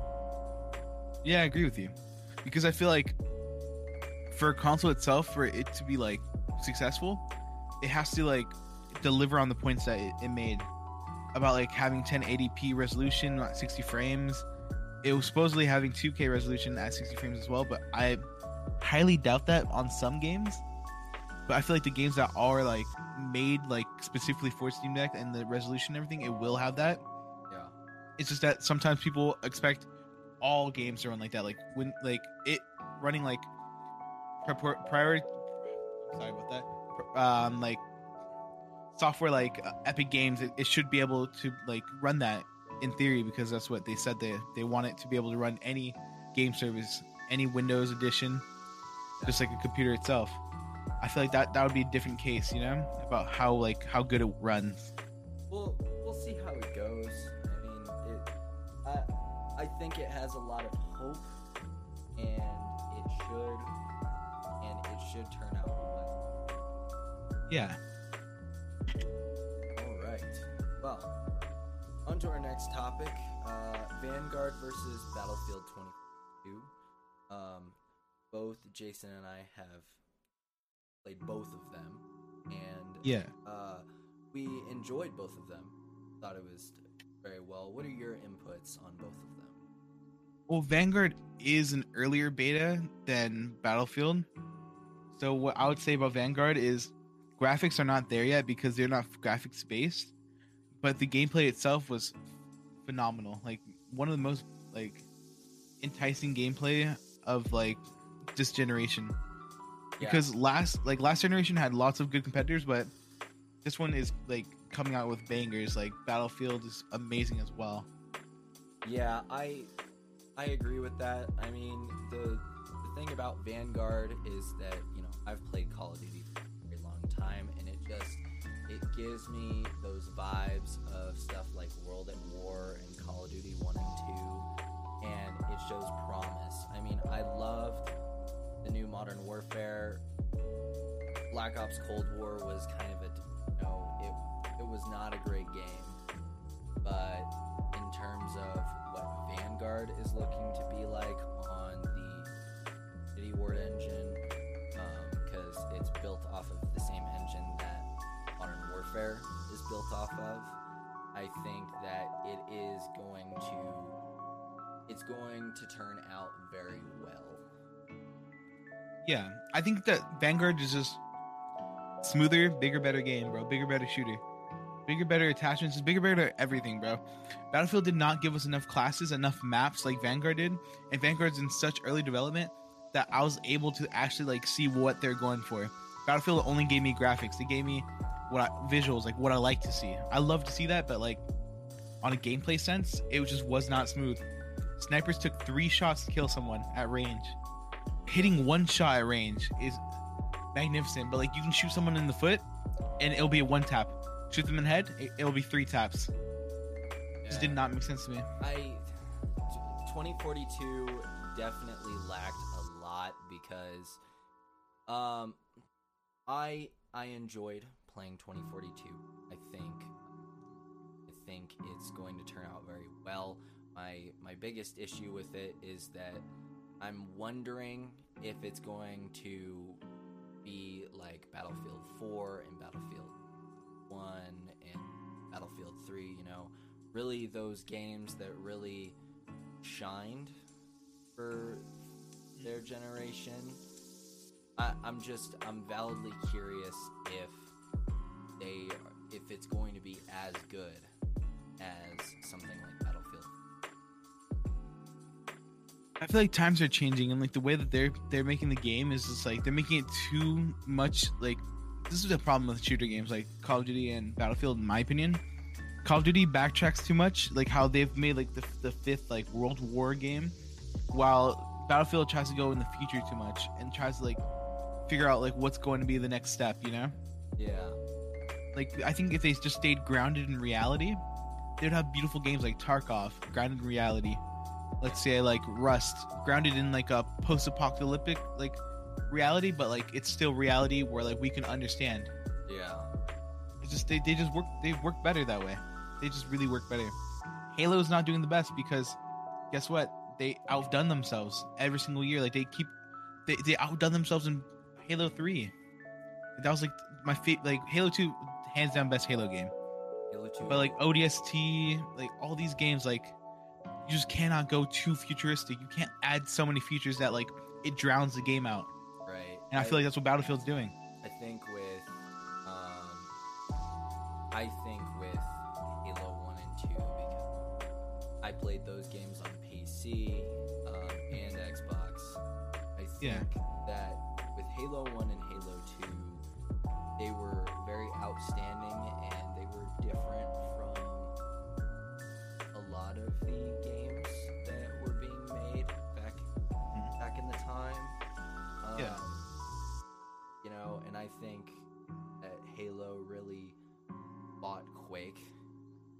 Like, Oh yeah, definitely. because Quake, Quake and the Quake engine were great. It's just the the fact that Halo kind of gave a competition for all of those, and you know when Reach and Halo Four came out, I just I wasn't seeing it. I wasn't seeing you know good quality games anymore. I I didn't like the mechanics as much in terms of Reach Halo Four Yeah. I I liked it better when you could not run. When it was just like the same speed. I don't know why. It's I just think that the older Halo games did it better. I agree with you on that one. But either way, in terms of Vanguard and Battlefield 22, I definitely pre-ordered Vanguard because I'm impressed and I way Call of Duty does their graphics, you know, they have shaders and then like Cold War had um, you could actually download full uh, an HD texture pack, better texture, um, better graphics, and then Modern Warfare pretty much had it built. Basically, does those shaders in the games look absolutely beautiful? So that's I 100% agree with you. that's what I'm expecting when the game comes out here in just under a month. Just under a month. Like that's what I'm What do you think about games that come out too early? Do you think it's the the design fault or like the the community's fault? Um, it's it's on both ends because in reality, uh, although the people are impatient, um, the the user base are impatient for it. I think that people should. I think that the developers should still take their time because it when you don't take your time, things like Cyberpunk happen where literally Cyberpunk is practically finished.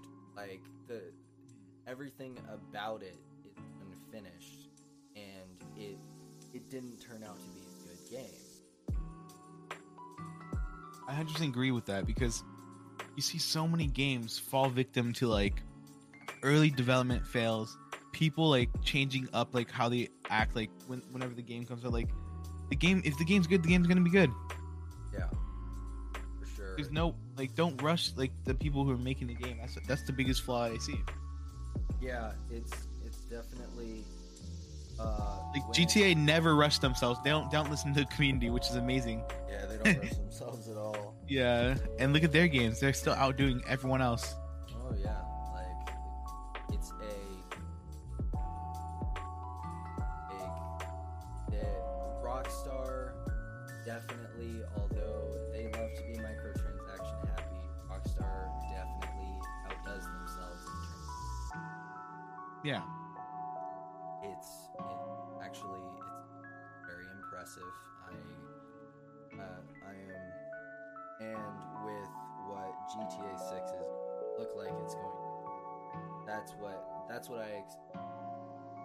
Rockstar creates. That's what I expect out of a game. Like Mhm. that's what I want to see for Continuous free DLCs is phenomenal. They still get DLCs for for GTA 5. Yeah. That's insane to me. Like the game's been out for years.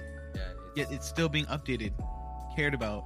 Yeah, they, they definitely do that. And although their cheater policy does not exactly, Oh, yeah. is not exactly so high, standard, the game's still quality. Exactly. I agree with you 100% on that.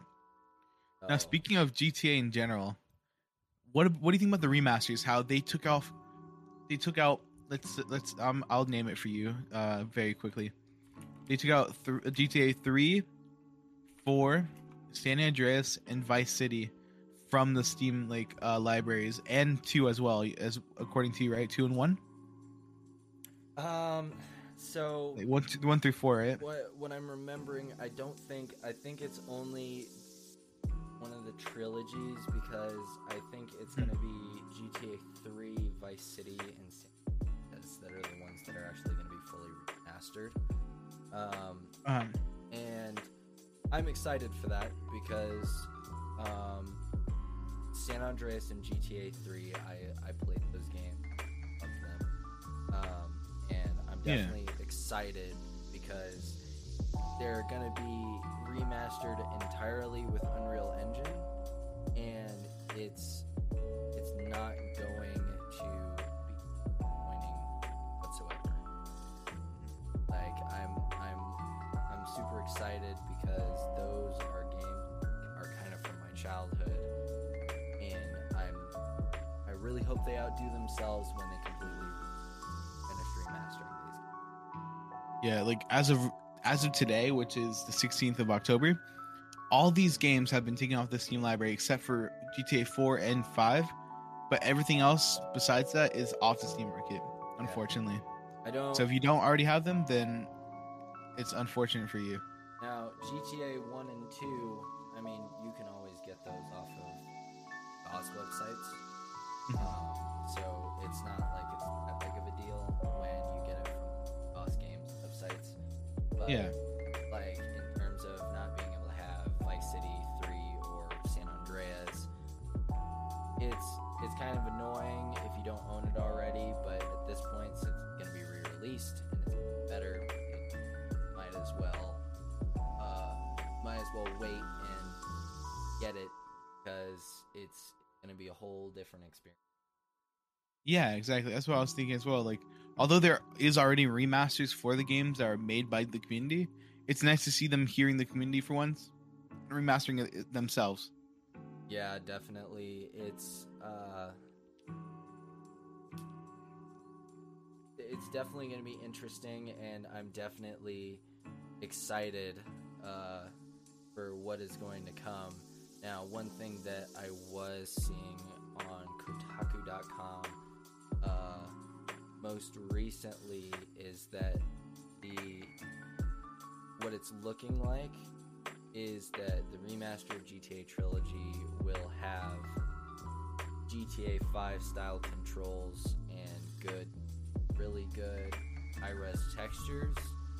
Um, so, Yeah. looking at that leak, that, it's definitely what I'm hoping for. It it would be such an amazing experience back to those games and play them like they're in a whole different world. Yeah, yeah. Because it just it just makes it look so much better. It makes you like feel more immersed. Although that there is a a like nostalgia to it, I'm fifty percent sure they'll do exactly what Halo did with their collection pack. You know, like how how they're able to put the old graphics so you have the same experience as if you were originally playing the game. Which I feel like that would be an amazing thing to do because it just brings you back to like the old days. You know. Definitely. Yeah, it's it's it's gonna be fun and I'm definitely excited for it. Pretty sure a lot of players are going to be very excited for this. Yeah, just how people like on let's say like the Nintendo Switch, like the new OLED came out.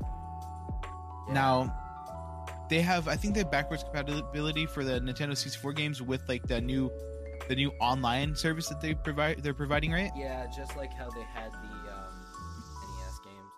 Uh, Yeah. access to the NES games. Now, um, one thing I think I was seeing on PC Gamer was that uh, people were panicking because they thought that they were gonna make players play the all versions of the game, and I wasn't gonna Hmm. expect that because um, though the PAL and NTSC standard um, most of the time, most modern TVs uh, run on NTSC frequency. So, Yeah. Like I, I wouldn't expect them. Probably the switches, switches display also runs. Wasn't expecting give the E games. I mean, I'm still not gonna put it past Nintendo. I, I doubt that's gonna happen. Uh, my, I'm just happy that they're bringing Nintendo 64 games because get you know games like Tetris. Mario Sorry. okay. Uh, Best game. Yeah, I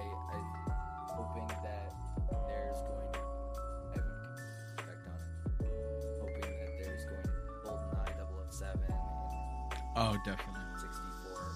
Like, super exciting to see those games on the Switch so people don't have to play them on emulators. Some people still like to play them on Mhm. emulator, but it would Yeah. be super cool for Switch users to be able to play those games. Just I wonder how they would they would um they would do that for speed running. I wonder if they would still call it emulator or would they call it proprietary software because I feel like feel like it'd be like a new speedrun like uh meta maybe. Well, you'd have to run. You'll probably have to run through the moderators. I the the game is gonna still mo- is most likely of those games. You know, what? I think I would like to actually like. I think I might ask someone inside the community. I want to. That sounds like an interesting topic to get to for next week. I think yeah, definitely. I think that um I think that it should apply to speedrunning and it will still classify as emulator. Yeah. Whatever. Oh, that does sound way better. Yes.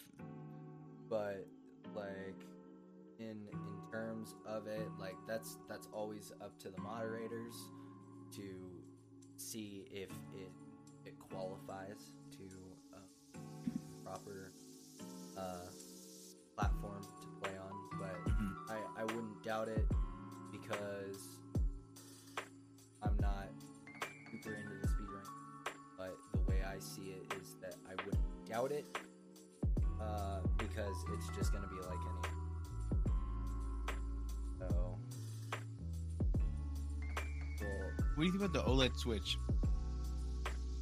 well, as as I've said before, in terms of the Switch, because I'm not the hugest fan of a Switch, because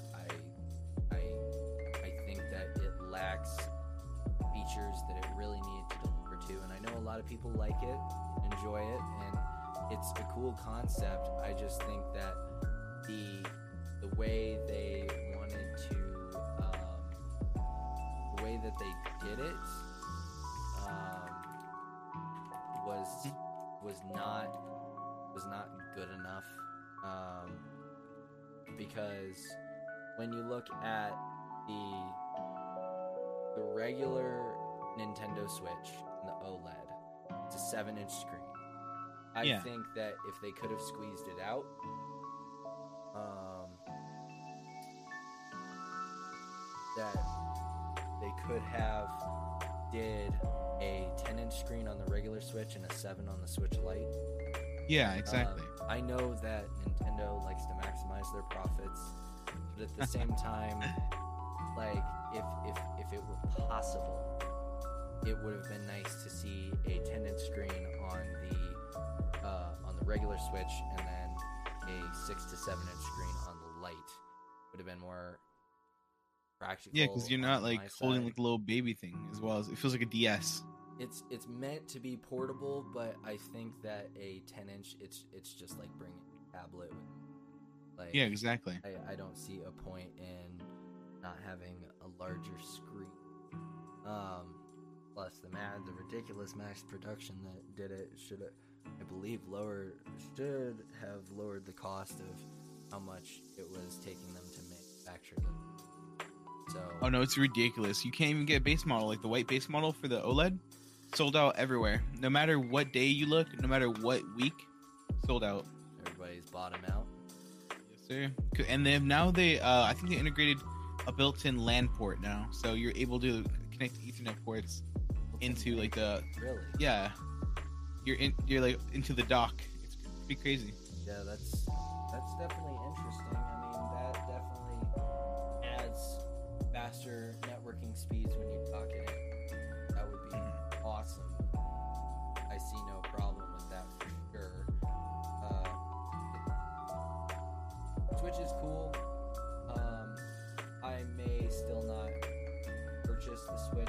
I'm, still thinking about it because you know, idea of bring, being able to bring is Oh yeah.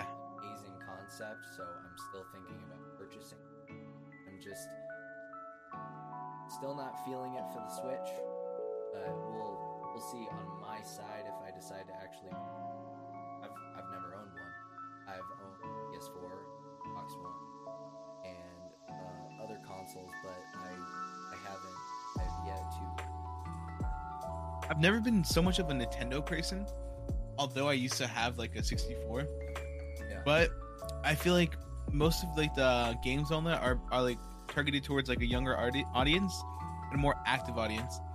Well, like for like say if you were to buy the the Steam Deck, uh, like you're able to play games that are targeted for both audience in general, like all the audience you could ever reach.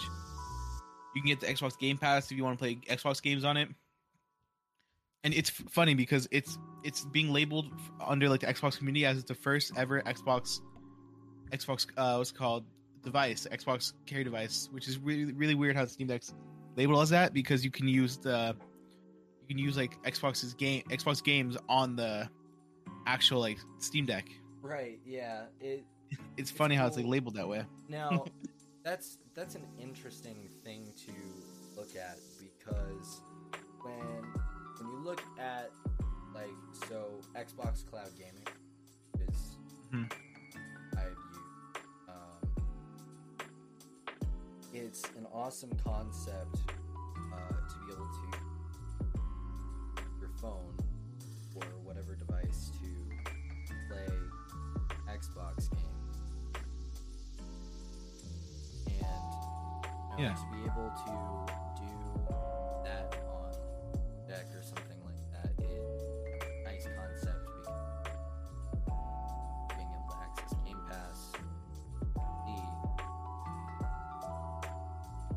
easier to play games on the go for sure.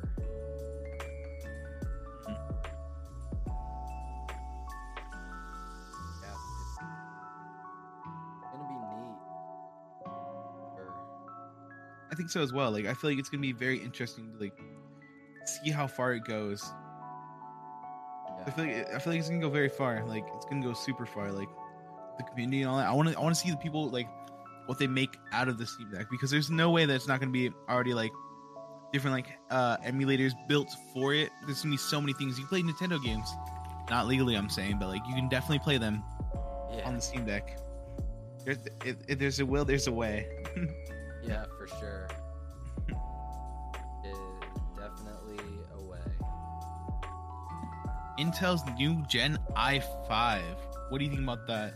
New Gen i5. So, um, I Or next gen? I'm sorry about that. Or yeah, the the next Gen i5. What it's looking like compared to Alder Lake, and uh, I was checking an article from Nick Ridley from PCGamer.com, and uh, in terms of what the benchmark leaks look like is that it's it's it's showing a match for Ryzen 5 5600 and that's that's definitely interesting because when you have a CPU like that that Intel has not been able to deliver last however much long uh, the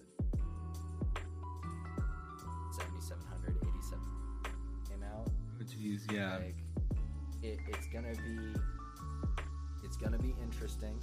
Um is it gonna make me switch to intel? Not necessarily.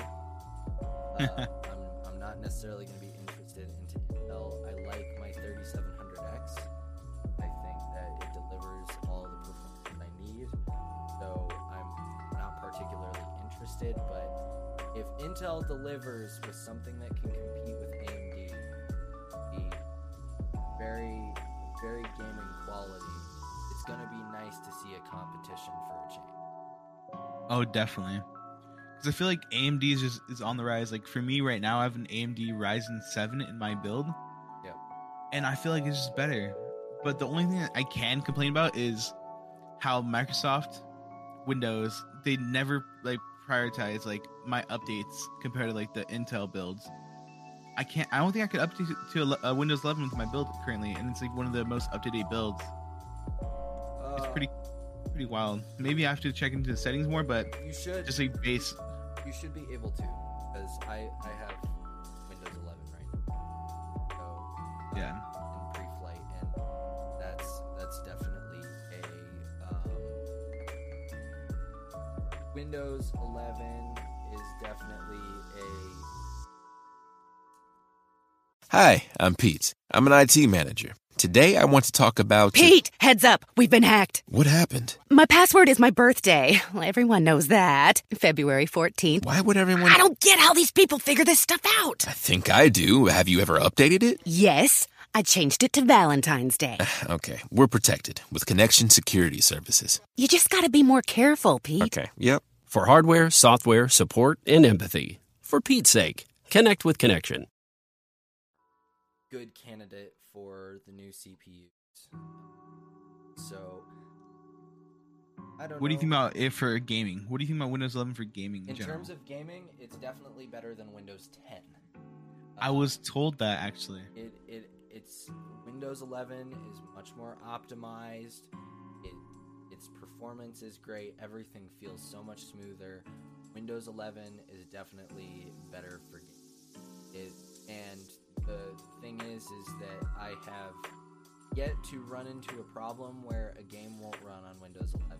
Pretty much every game that I've played so far can run on Windows 11. It runs better, and the the, the format of Windows 11, in my opinion, looks and feels so much better than Windows 10 did. It sort of reminds me of um, ways Mac, the way that they're trying to make it more simple, and I like that. I really do like that. I've always been a fan of Mac sim- simplicity, but the thing I, I'm not a fan of is like exactly like the same thing as the Switch. You can't use it for anything else besides Mac software, Mac this, Mac that. It's so like, it's so like corner. They cornered themselves into this, this market where like you have to use all their products to make it sustainable Right. in the future. Yeah, for sure. Um, it's it's gonna be interesting. Windows 11 re- release is right around the corner. I I love Windows 11. Uh, I'm glad I'm in the pre pre flight. I feels so much better than Windows 10. Like it, I think that it's it's more than capable for gaming for sure. Yeah. So it not disappointed. We'll we'll have to see how it goes.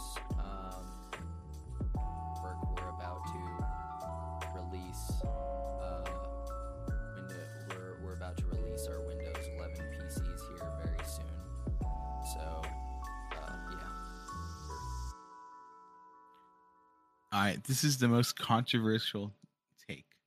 Okay. iPhones. oh great. Yeah. Oh man, don't say anything wrong. iPhones. so, um, I will give my very hard opinion on iPhone.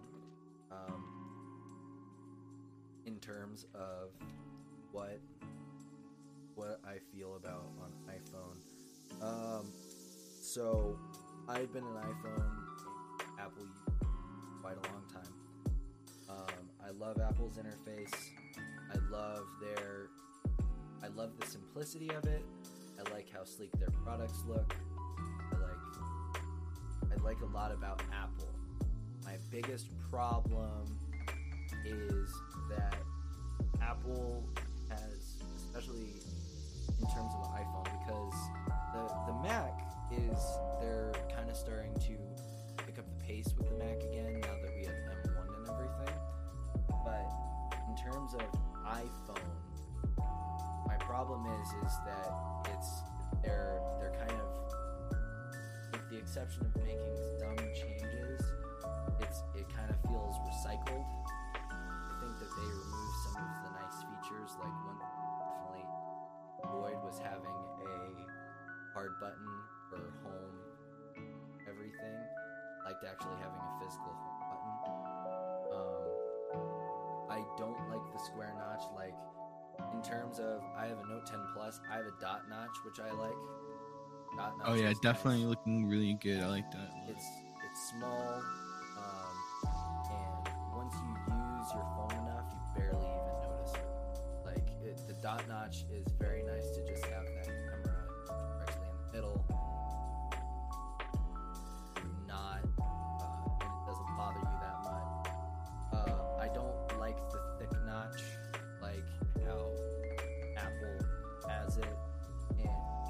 think they've just removed some of best features they offer in terms of their phones. And I think they charge way too much for them. I mean, the Note 10 Plus was definitely worth it because, you know, I'm getting the power that I need out of a device I can do work on for $1,100, and mm-hmm. I'm what I'm paying for $1,100 is worth $1,100. Hardware Yeah. and everything compared to the iPhone where, you know, every iPhone is give or take $700 and, you know, it's it's eerily close to the same thing. Like that's just all I'm to say in terms of iPhone. Now I'm gonna play devil's advocate. Okay. So it's just so much more sleeker than than any Android can ever get. Well, that's debatable because I, in terms of Samsung, they make their phones look really nice. Yeah. I like the wide screen. I like how I have the clean glass back. I like the good quality, you know, 4K 60 camera. Um, Mhm. I, I like I like all of that in terms of the Samsung, and I like the fact that I have the S Pen and a USB C port. Like, I, Samsung makes their phones look just as great as iPhones, so I can find that highly debatable that iPhone does it best in terms of I think the way that like I think marketing wise, it's just people like people are very simple nowadays. People like to like not be able to do like back then. Everyone loved to be able to have control over everything, but nowadays they're like, hmm, an iPhone, like an iPhone. I don't have to do anything. There's not much for me to look at. People are very simple. They like they like less. They like less. Less is more for most people. Yeah, definitely. Unfortunately, that's like that's what iPhone gives. Like iPhone gives less, which is in theory is more. I mean, the one of the biggest things, like, you know, if you're if you're a phone enthusiast, like, it's definitely worth your time to um. It's definitely worth your time to get something like a Note 10 Plus. If you want something simple, then go with an iPhone for sure, because iPhone is just easy to use. Like, trust me, I love iPhone and I love iOS. It's just the fact that, in terms of what I look for in a phone, I think it lacks what it. That's on my side, like as a phone enthusiast, compared to what average person might want, which something much more simple, um, not difficult to use. Yeah, yeah, I agree. For, I feel like most people just want like they just want like the the the brand new iPhone because everyone else has it. Oh, my friend has their brand new iPhone. Oh, this person's brand new iPhone. Like, it's just like the world, the world, the word spreads so fast in the world that like it's just it just became the most like used phone, and the way that it's used in every workplace because it was given out early on in its career. Like, like they would give out free like MacBooks and all that to businesses just just to get their name exposed out there. Like their marketing was just better for some reason. It's just like, and at this point in, sta- in stage in like life, they don't have to market themselves anymore. People market it for them. yeah, definitely. It, Yeah, it's that's crazy. de- that's definitely true. I mean, but at the same time, you know, like, and Samsung doesn't have Samsung TV, oh, definitely. washer and dryer. Like, who doesn't have? That's the, the upper echelon. All th- that's literally the best. who doesn't have a modern appliance from Samsung? So they kind of they kind of just people since they're in all categories, people buy their stuff all the time. So in terms of people marketing it for them, you know, it's just it just like Apple, it's kind of a common standard to buy a I think overall what what it really entails is like what what do you want out of a phone? What are you going to what are you going to use the phone for? Do you want it simple? Do you want a lot of features? Like that's that's what you're gonna pick for sure. Mhm. But in terms of what I was looking at from writer in on CNET, and they were talking about uh, the iPhone 14 because the rumors look what they're looking at in terms of rumors is that uh, it's a possibility that it could be notchless and it could have under display touch ID and it would be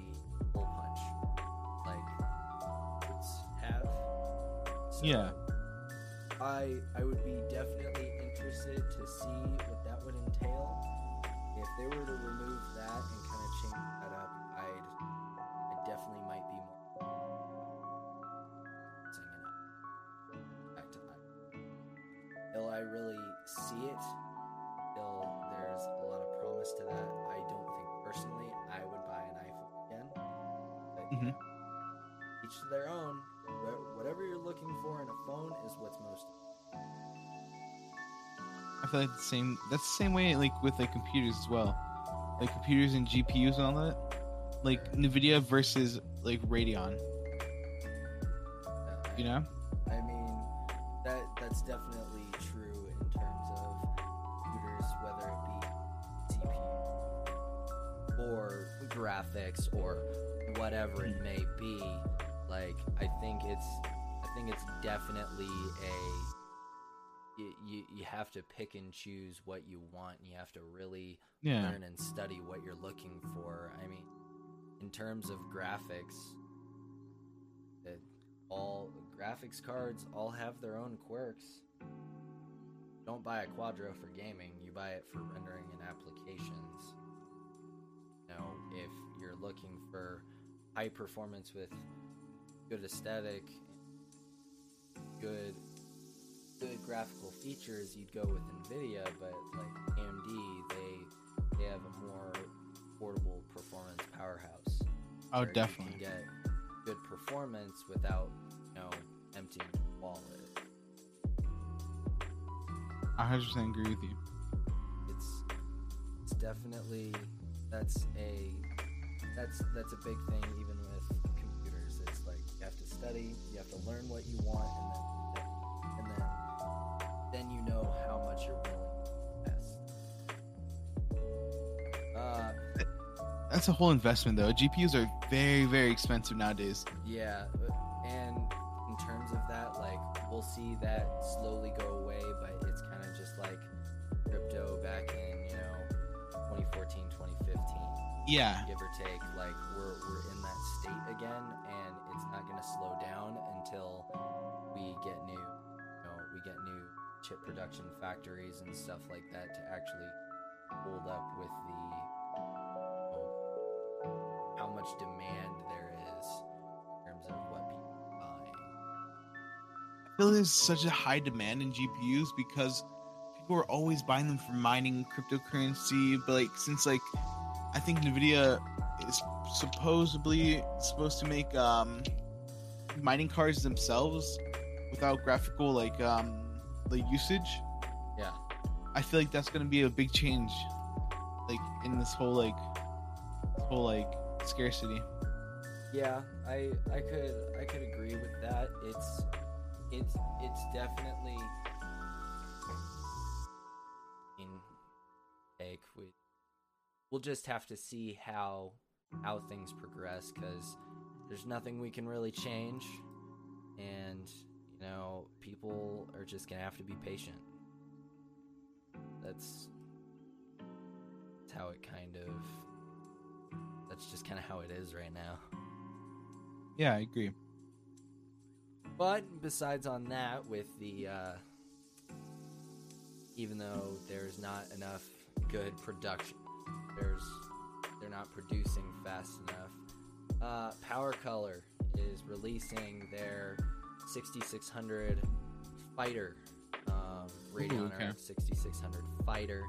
Um, this is a another article done by Jacob Ridley from PC Gamer, um, and the it it definitely has its pros.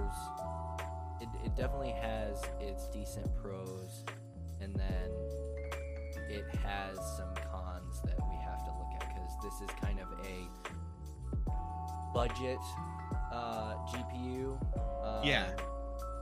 So it right now what it's looking like is it has good 1080 performance. Um, it's not super loud. Uh, it's not drawing a lot of power. It even works with not a lot of wattage in terms of CPUs.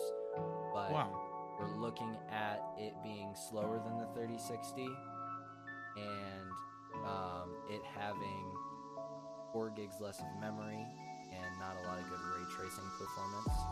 So we're looking at a lot of sacrifices, but at the same time, it looks like it's going to be decent priced and it's going to perform well.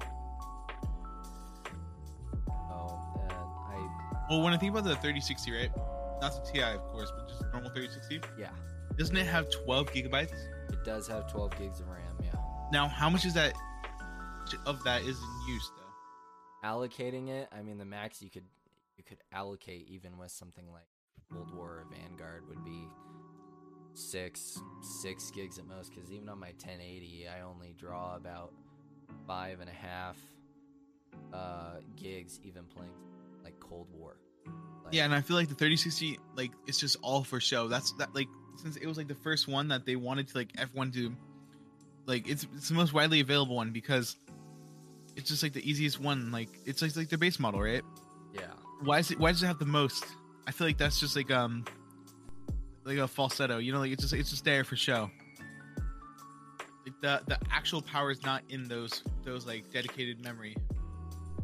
Yeah, that's that's true. I mean, I think in terms of the future, if games do get any, if games are going to require even more power, I think that for sure, uh, you know, we're going to be looking at getting that kind power. But in terms right now, it definitely is for show because I'm still running on a 1080, and my 1080 does everything I need it to. Exactly. Yeah. So, you know, I think it's definitely a for show thing. And in terms of the RX 6600 XT, um, it I think that it's going to be a good economy graphics card that's you know 329 bucks uh, with 8 gigs of RAM. I think it's gonna kind of just be that good modern economy graphics card that people buy Yeah. and use for sure. I, w- I wonder what it stands up to because the 3060 is definitely not like the 2080 or even the 2060. I feel like it, it was probably. I feel like this graphics card could probably stand up against like a 1660 Super maybe. For the 6600, I mean, with 8 gigs of RAM and having those stream processors, I think it could go up against a 1080 or a 1080 Ti, but I don't think it's going to go any farther than that.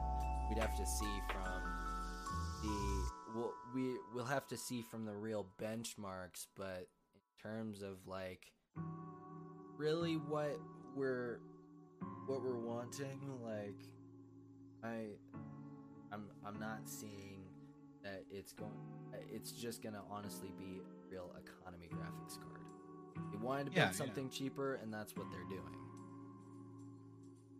So probably that's that's definitely a this will definitely be something for the people who aren't wanting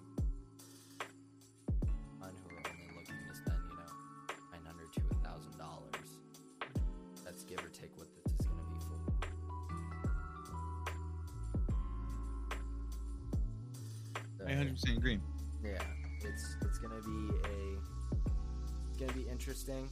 I'm about to see what the RX six hundred is gonna be like. The, my biggest problem is is that with the chip shortage right now due to manufacturing overload, I'm not not seeing not seeing a lot of people able to get these. Oh, definitely. Like, the, like the 3070 is supposed to be $500 retail, right? Uh, not gonna happen. Yeah, something give or take like that. Uh, Yeah, probably less, but like, but it's we're we're not going to be seeing a lot of these cards. It just not enough, and literally when I'm out, it will just line up crowded and just grab whatever. and some people are able to buy pallets of them somehow.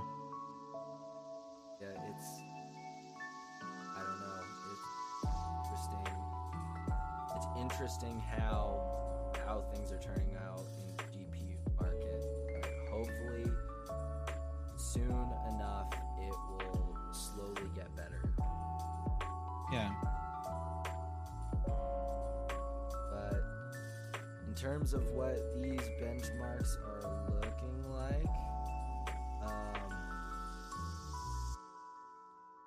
with the 3060, the 3060 doesn't look like it's really it's outperforming things with like a Metro Exodus 2K Ultra or um 4K, you know, all of that. It's Uh-huh. looking at it um it doesn't uh, doesn't fall too far behind in terms of terms of like an XFX version. Doesn't fall too far behind, but seeing that 10 FPS difference. You can Tell that definitely a an 80p. Yeah.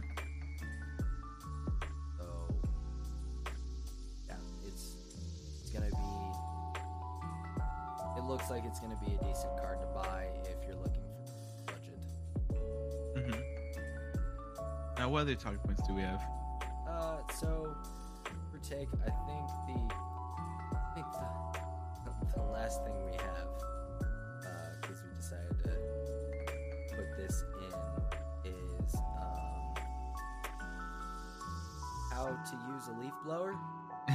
oh, my favorite. Yeah. My absolute favorite.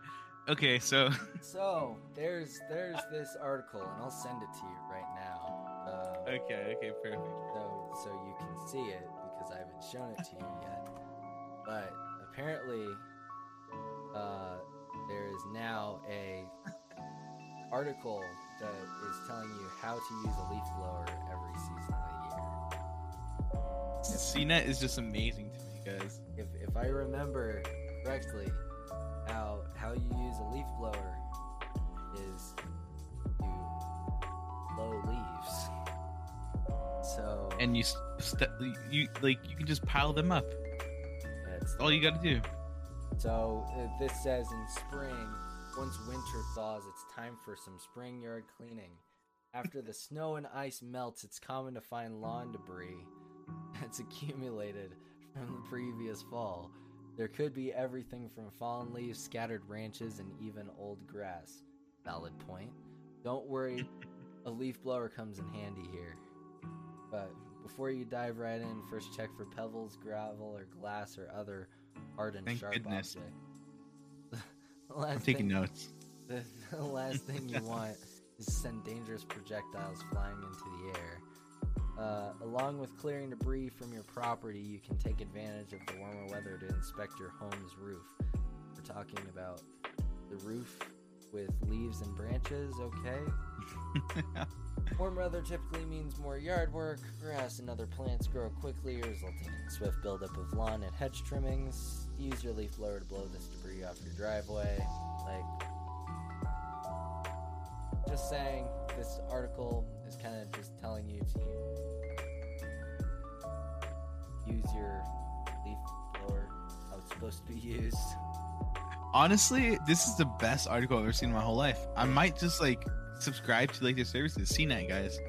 CNET has fantastic articles about about how to use your leaf blower in every season of the year.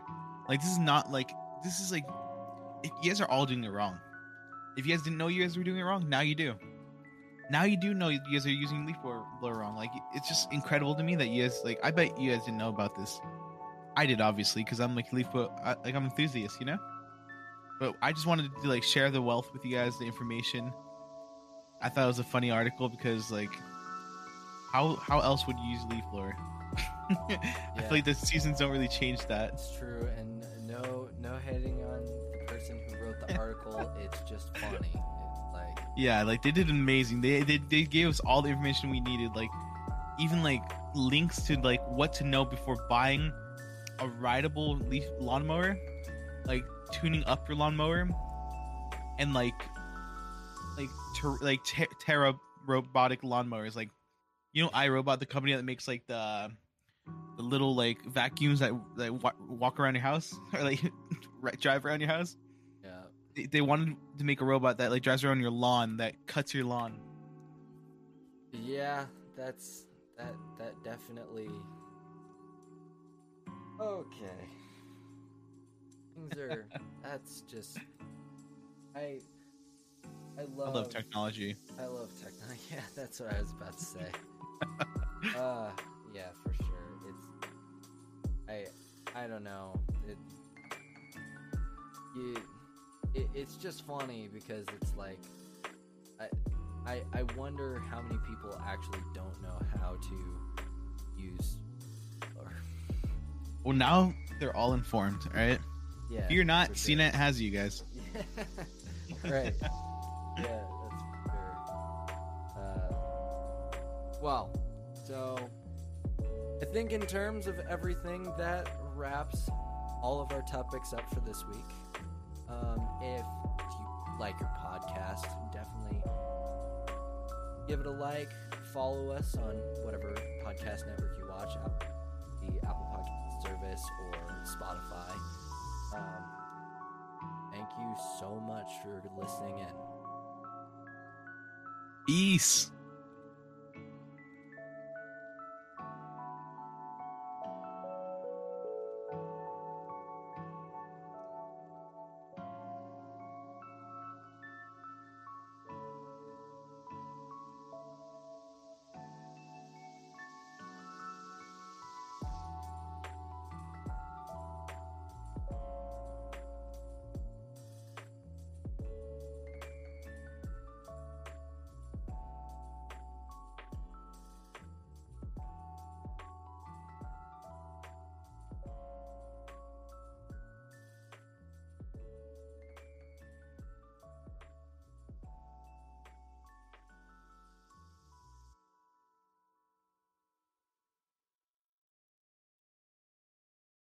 Hi, I'm Pete. I'm an IT manager slash superhero. Pete, bad news. What, what happened? I put a very expensive latte on top of my car, drove off, and it spilled. It's bad. How's that my problem? Oh, my laptop was up there too.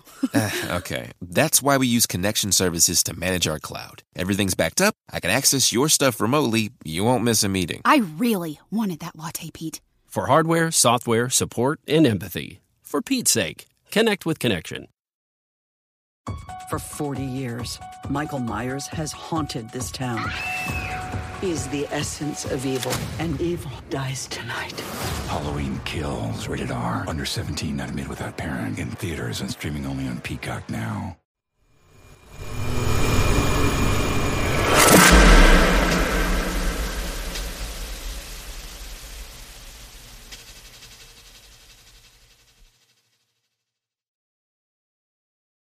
If you enjoyed today's show, please head over to iTunes, give us a rating, and leave a review.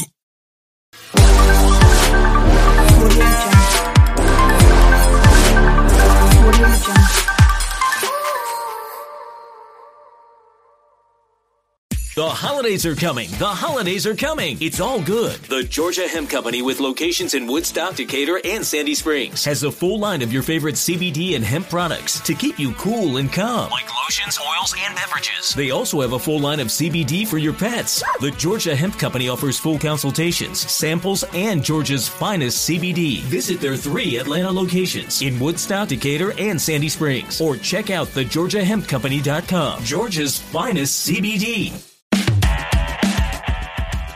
Live from a basement in Dubuque, Iowa. For I am Costanza, Lord of the Idiots. 30 minutes from the Field of Dreams and 4 hours from the closest professional sports team on the banks of the Mississippi River. It's the Friedman Fantasy Football Show with Matthew Friedman. It's Matt Freeman, the Oracle. Who's the Oracle? He's a fantasy football genius, okay? No wife, no job, just pure football knowledge. He just licked a hot dog. And now, your host, Matthew Friedman. Hello, everyone. I'm Matt Friedman, Matt F. The Oracle. Welcome to my fantasy football show brought to you by Best TV and sponsored by the FTN Network, where you can get all the season long and daily fantasy and sports betting content that you need, including my fantasy football write ups and all of my NFL sides, totals, and player props. Use the highly original promo code Friedman for 20% off of your FTN subscription. That is Friedman for 20% off at FTN. Thanks for checking out our show. Please subscribe to the Best TV channel on YouTube and rate, review, and subscribe to the show on your favorite podcast app. All right. Week six is mainly in the books. We are recording this during Sunday night football because it's just Seahawks and Steelers. In this episode, we are running through the notable injuries of the weekend. We are also highlighting one key fantasy performance from each game. First, though, I need to tell you about a great giveaway we have at FTN where you can win a free, that's right, I said a free trip to Las Vegas for the week 13 game between the Raiders and the Washington football team. It is free to sign up, no purchase necessary. There are a lot of prizes you can win, but the grand prize is $5,000 in value and it comes with free airfare, hotel, tickets to the game, and more. Click the link in the show description for more details and to sign up. All right, producer Tom, Thomas Viola, sidekick on the controls, connoisseur of pasta, titan of tomato sauce, and long suffering Jets fan. Tom, let's get started. What are the key injuries we need to be aware of coming out of week six? Well, the good news is the injury list is rather short this week. Always love to report on that. Do have a couple worth mentioning. Kareem Hunt had a calf injury, did not return versus the Cardinals. Coach Stefanski said not an Achilles injury, and he will have an MRI to determine its severity. Baker Mayfield also injured in the game. He rehurt his shoulder, was in a sling, but says he believes he can play Thursday. Says he's just in a lot of pain. Uh, Kadarius Toney ankle did not return versus the Rams. Re-injured that ankle. We'll have to see, wait and see how bad that ends up being. And T.Y. Hilton had a quad injury that ruled him out in the fourth quarter versus the Texans. A long time honored tradition for T.Y. Hilton is just absolutely destroying the Texans. Unfortunate to see his day cut short there. One important injury for fantasy owners for tomorrow night. AJ Brown is now on the injury report with an illness. He is questionable. We'll have to see if that's something bad or if they can just IV him up, get him some fluids, and get him right for the game, Matt. All right. So Kareem Hunt, uh, obviously disappointing uh, injury news there for him, but for everyone who has Nick Chubb, uh, you know, assuming that he's able to come back relatively soon, and assuming that the Kareem Hunt injury is not significant but not minor, it means we could have a a little stretch where Nick Chubb just goes off. And if it's Nick Chubb with no Kareem Hunt, he legit could be ranked in the top three, maybe number one overall back, considering that Christian McCaffrey is still out. Uh, Derrick Henry, when he's in a negative negative game script situation, uh, it's not quite as easy to rank him number one. Dalvin Cook is on bye next week. I mean, we'll just we'll see, but there's a real chance that at some point Nick Chubb, we do have him ranked number one overall, uh, especially with the bye weeks coming on.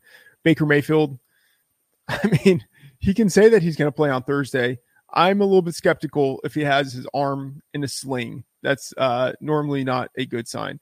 Kadarius Toney, we just have to wait and see. Um, but obviously, he's been really explosive. Uh, what he adds to that Giants offense shouldn't be undervalued. So just need to wait and see uh, on him.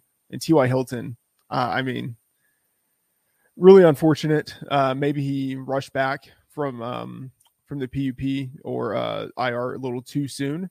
Um, but I mean, hey, if there's one game for him to come back in, it is to play the Texans and put up 80 yards and then just go out with an injury again. Uh, that feels very appropriate, very T.Y. Hilton in a number of ways. Uh, so, uh, but Tom, as you mentioned, good thing that this uh, injury list is not too long this week. Last week, it was a, a pretty painful affair. Yeah, last week it was about a mile long. So we're very happy, obviously, both for the players and for us as fantasy owners. All right, Matt, you want to get into some week six recap? It was a good week. You know why it was a good week? The Jets didn't lose a football game. That's true. That's true. One one of the best weeks all year for you, I'm imagining. Yep, the bye week. Although, let me tell you, there have been years where we've lost the bye week. So glad that did not happen this time. That's true. All right. Let's start over in London. War Revenge for the War of 1812 continues as we send the Jacksonville Jaguars over to do what they do best, which is playing not on the American continent. They beat the Dolphins 23 20 covering the one and a half. Total goes under 47. And Jaylen Waddle, though, for the Dolphins, had a nice day for himself 10 receptions for 70 yards and two touchdowns. Tua was up and down on the stat line, looked really great. Uh, if you watched him in the game, so so, but finally some fantasy relevance there. Yeah. Uh, Jaylen Waddle, you know, with Will Fuller on IR, DeVante Parker and Preston Williams both out uh, it was a perfect setup for him to get a ton of usage. He had a team high 13 targets coming his way, fantastic usage. No other wide receiver on the team had more than five targets. If injuries continue to strike the Dolphins, uh, you know, Fuller, he's going to be out at least another couple of weeks. Uh, if we have a situation where Parker or Preston Williams continues to be out, Waddle could really get a big boost up the rankings because he is head and shoulders above every other wide receiver on that team. The next game up, Aaron Rodgers still owns the Bears. 24 14 victory for the Packers, who cover the six and a half. Total falls under. But Khalil Herbert had a very good day 19 carries, 97 yards, and a touchdown on some monster usage for the Bears. Yeah, he had heavy usage in what ultimately was a 10 point loss, which is pretty impressive. He had three carries, uh, sorry, three targets uh, on top of his 19 carries. He was the only running back with a touch actually the only running back with an opportunity, which is just massive. And you put that right next to the 18 carries that he had last week. Uh, I mean, he's he's the clear guy, but we need to monitor Damien Williams. If Williams is out, Herbert approaches RB one territory, uh, especially in a week with six teams on bye uh, for week seven. If Williams returns for week seven, Herbert still figures to get some of the usage. Um, and I think they probably split it pretty close to half and half. But um, yeah, if Williams is out, I mean, it's just it's a great situation for Herbert moving forward. Literally the only running back to have a, a carry or a target in Week Six for for the Bears. That is uh, uber elite usage. The Lions have been a, really an unlucky team this year. Some of their losses probably should not be losses, but they sit completely defeated at this point in the season. This game, not one of those games. Bengals go in and take care of business 34 to 11. Wow, Joe Mixon, 18 carries, 94 yards, five receptions, 59 yards, and a touchdown. Quality day for him.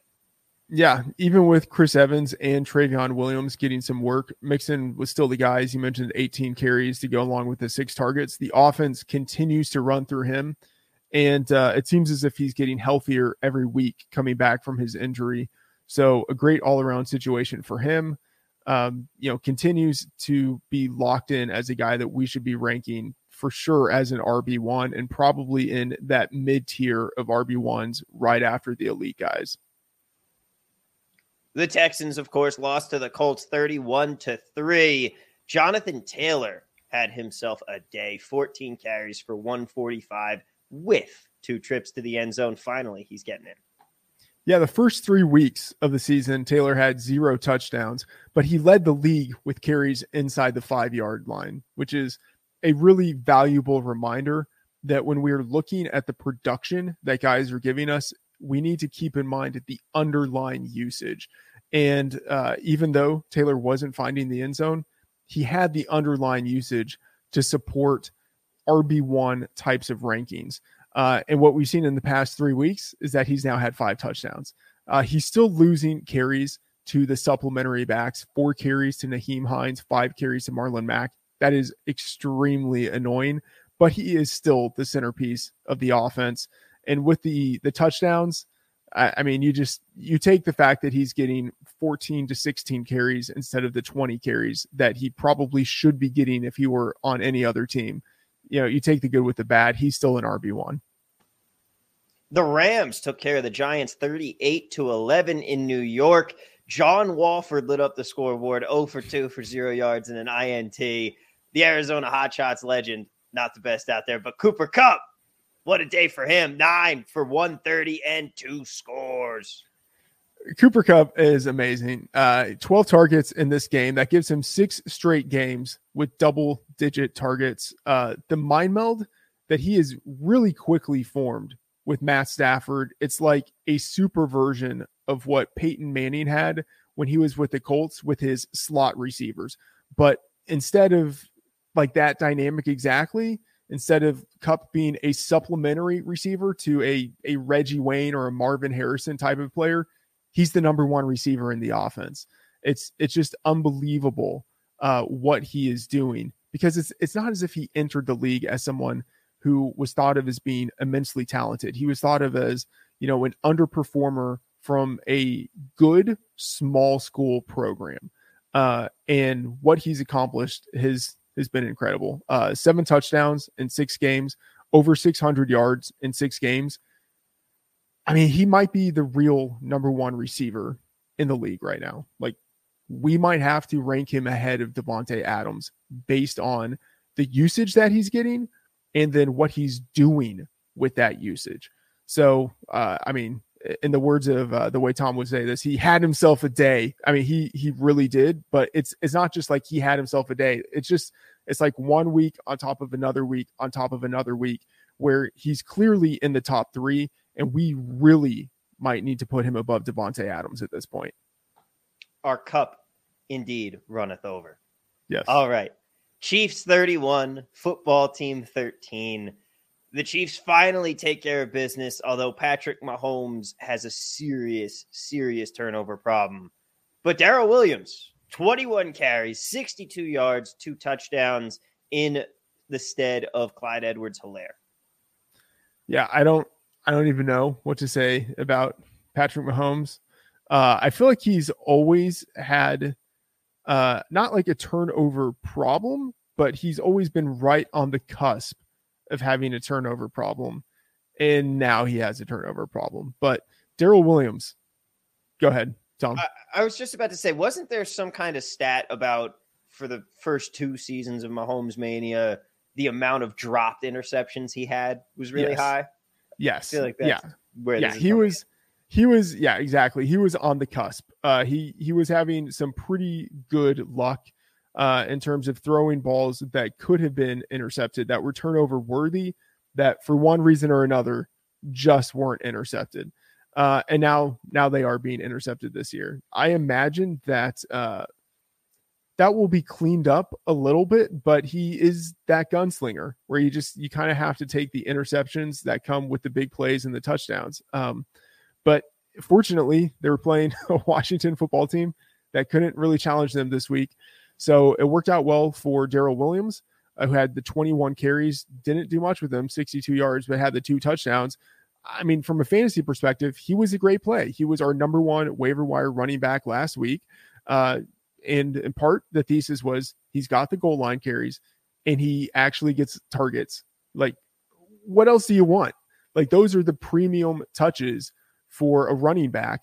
And when you think of him as the lead back and the number one offense in football, I mean, come on. Like, it's not as if this performance was great, but it also wasn't out of nowhere. You could have anticipated a performance like this as long as Clyde Edwards Helaire is out Darrel Williams should be a high end RB2 for the duration.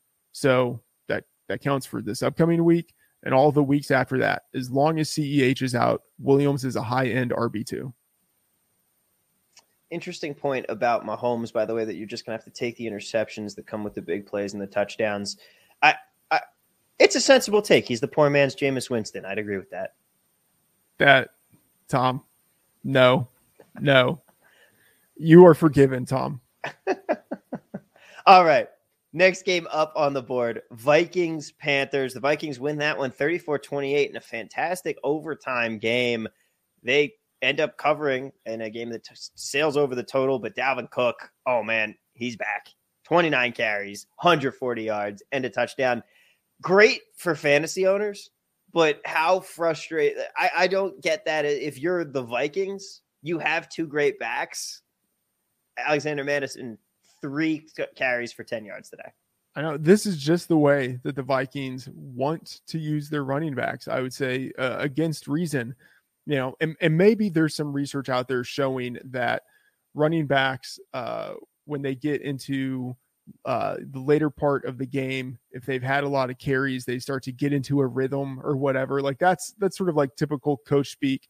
I don't think there actually is any evidence for that, but this is how the Vikings want to do business. they want one back and they want to run him into the ground. And uh, as long as Dalvin Cook has two ankles that are good enough, he is the guy that they're going to run into the ground. Uh, so uh, if he's fully back and he looked fully back this week, he's got the bye next week, which means he should be all the healthier uh, going into week eight. If he's fully back, I mean, you just lock him in as a top three running back, you know, maybe top two uh, depending on just who is healthy and you know what's going on in any given bye week. But uh, I mean, he looks like he's back, so he, you have to rank him as one of the top three guys. Next up on the board, the Chargers. Uh, I guess they just did not get off the plane today in Baltimore as they lose 34 to 6. No one actually deserves to be highlighted in this game everyone played mediocre if you look at the stat lines. No one really jumped off the page, but Mark Andrews was five for 68 with a touchdown.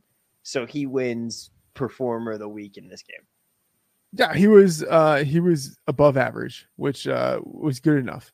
A few sharp rankers actually had Andrews ranked number two uh, this week above Waller uh, I I had Andrews number two above Waller, and then I switched it back because I just I couldn't do it. I was looking at the usage that Waller has had, and I just I, I couldn't do it. But Andrews finished ahead of Waller. He's the real number one receiver in this offense right now. And um, as much as the Ravens offense has been predicated on the run in the past, this year they're much more of a passing offense, and uh, they're doing it pretty well. Uh, and so for Andrews to be really the number one receiver in an offense that uh, is leaning more towards the pass than it has in previous years and is becoming better at the passing game, um, that makes him really intriguing. I do think that he is locked in as a top three tight end, especially with Kittle on IR. And I mean, honestly, he might be number two tight end now. Real quick, Matt, I want to ask you what what do you think happened with the Chargers? They just did not look all that sharp in this game. Is this something that's concerning you, or do you think this is just a bad week? I think it's just a bad week. You know, you could sort of look into it and be like, okay, well, this was a west a West Coast team traveling east. This was kind of the first time that we've had a situation like that for this particular head coach as a head coach. I'm just not going to read too much into it. If if they underperform next week, then it's going to feel like this week was a harbinger. Uh, but otherwise, it feels like, you know, sort of like the Packers in week one. Sometimes you just throw your hands up and you're like, I don't know what that was. Uh, we just kind of move on to week two. Harbinger, nice SAT word there. The Cardinals roll into Cleveland and take care of business versus the Browns. When it comes to the best performance of the day, stat wise, Donovan Peoples Jones goes four for 101 with two touchdowns. It's, he was the only guy on the Browns that really was able to do something. Of course, there was a halftime Hail Mary there, and really probably not the performance that we want to pull out of this game. Yeah, I mean, it's nice for people who are playing best ball format and who got uh, you know Peoples Jones at the end of their drafts because you don't have to think about when to start him and you get the full benefit of his peak performances. So uh, fantastic for all of those investors. Uh, but yeah, hard to read too much into this one, especially because he had only five targets. Odell Beckham Jr. had eight targets. For me, the real story is on the other side of uh, of this game, where Kyler Murray, although he didn't have a massive performance, 229 yards. He still had uh, 67% completion rate, had four touchdowns passing, and doing that, uh, you know, on the road in Cleveland. Weather wasn't great, uh, you know, a little windier than you would expect. And then the big story uh, no Cliff Kingsbury, and then no quarterback coach either, which means that they were down to like the number three guy who was calling plays. Like their offensive line coach was calling plays uh, and the Cardinals still dominated this game. They were also without Chandler Jones. I mean, this is this is a really impressive performance for us to see out of the Cardinals team. Uh, you know, week in and week out, they continue to put up big fantasy numbers. And uh, you know, from a betting perspective or just like a real life football perspective, I mean, they continue to impress. They they pass every challenge that has been put in front of them so far. Uh, I'm just you know, I'm taking note. I'm really impressed with what I see from this team each week. I am really upset that I didn't take a futures ticket on them after like week two or three when they were still a little bit up there because they do look legit. And I actually, once I heard Cliff Kingsbury wasn't going to be there, I, I, counted that as a positive for this team for this game. I mean, okay, I was, that offense. I, I don't, I don't hate that, and I was tempted to think of it that way, but eh, like in my brain, I would still rather have a subpar play caller who still is the originator of the offense, than the number three play caller who has never called plays before. You know, like I just I would rather have that. Well, it clearly didn't end up mattering. The other team that was without their head coach this week, although they'll be without him forever, the Raiders take care of business versus the Broncos 30 20 34 24 in a get up game. But Noah Fant, nine for 97 with a touchdown. Really quality week for the tight end. Yeah, he had 11 targets. Uh, Jerry Jeudy could return next week, which would obviously uh, hamper the production, the opportunities we should see going towards Fant. But as long as Jeudy is out, and then also KJ Hamler being out, Fant has a pretty high floor. Uh, I think you know he continues to ascend and build upon what he did last year. I think you know on a weekly basis, you always have to lock him in as a mid-range tight end to a uh, tight end one, as you know one of the few guys who isn't elite, but who you can depend on every week. And there aren't really all that many guys who fit that description in the league. Fant is one of them. So uh, nice to see a, a peak performance from him this week. And the last game on the docket, the Cowboys defeat the Patriots 35 29 in another OT thriller. CeeDee Lamb, nine for 149 with two scores. Also, some news breaking right now. Dak Prescott does have a calf strain. He is going to get an MRI on Monday. Mm, okay. Obviously, hope he's okay. Uh, by the way, this was, I mean, as we could say it for the sports betting show, but uh, man, how how lucky Cowboys backers were to get that cover. But yes, the game went into overtime uh, for CeeDee Lamb to have his big performance uh, with the, the game winning touchdown in overtime. He had 11 targets, uh, you know, played ahead of Amari Cooper in terms of the priority. Now we've had back to back weeks of pretty big performances for CeeDee Lamb. Uh, he even got a carry. He now has four carries on the year, and that might not seem important, but uh, I think it it's indicative of a, a couple of things. One, of a relatively high floor. Like at the end of the year, he could have 50 to 100 extra yards just from carries. And that adds up over the course of the season. But then also, it's indicative of the fact that the team prioritizes him, that they want to get him the ball uh, in a number of ways. Uh, and so that's really important in terms of his usage and the projections that he will have moving forward for the rest of the season. Uh, I think generally, at worst, he should be a high end wide receiver too in our rankings. All right, Matt, that is going to do it for us. We've got Sunday night football to get back to here in a moment. But first, where can everybody find all the content that you're putting out each and every day? You can find all of my work at the FTN Network. On Friday, I published the Fantasy Football Breakdown. On Thursday, I published the Best Bets article. On Tuesday, I published the Fantasy Football Rankings, which I update on Thursday, Saturday, and Sunday, all throughout the week in the FTN Bets Tracker. I'm putting in there my NFL sides, totals, and player props. And on Twitter, YouTube, your favorite podcast app, and FTN, you can get daily episodes of the Freedman Fantasy Football Show and the Degenerate Sports Betting Show.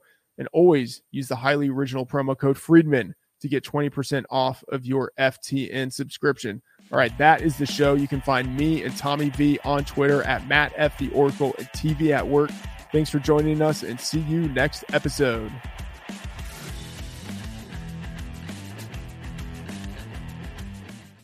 How protected is your retirement? At Allianz, we can provide lifetime income that's guaranteed in any market.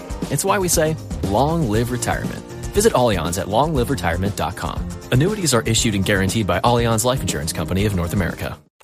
Every day, thousands of hackers try to steal your crypto. But Arculus uses air gapped technology by forming a protective barrier that insulates you from hackers and secures your crypto. Order yours at getarculus.com.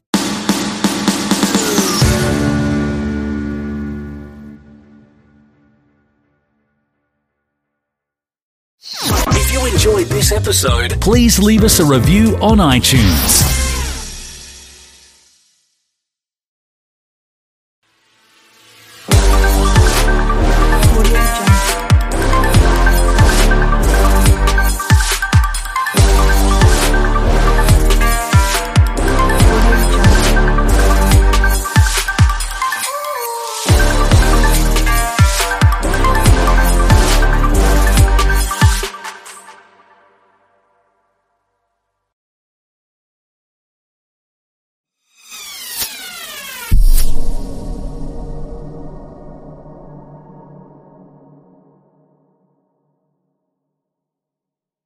Please be advised that this podcast is meant for educational and informational purposes only and is in no way a replacement for legal or medical advice. The opinions contained within are solely those of the interviewers and interviewees and should be received as so. Those seeking help or advice are encouraged to obtain professional legal and medical services.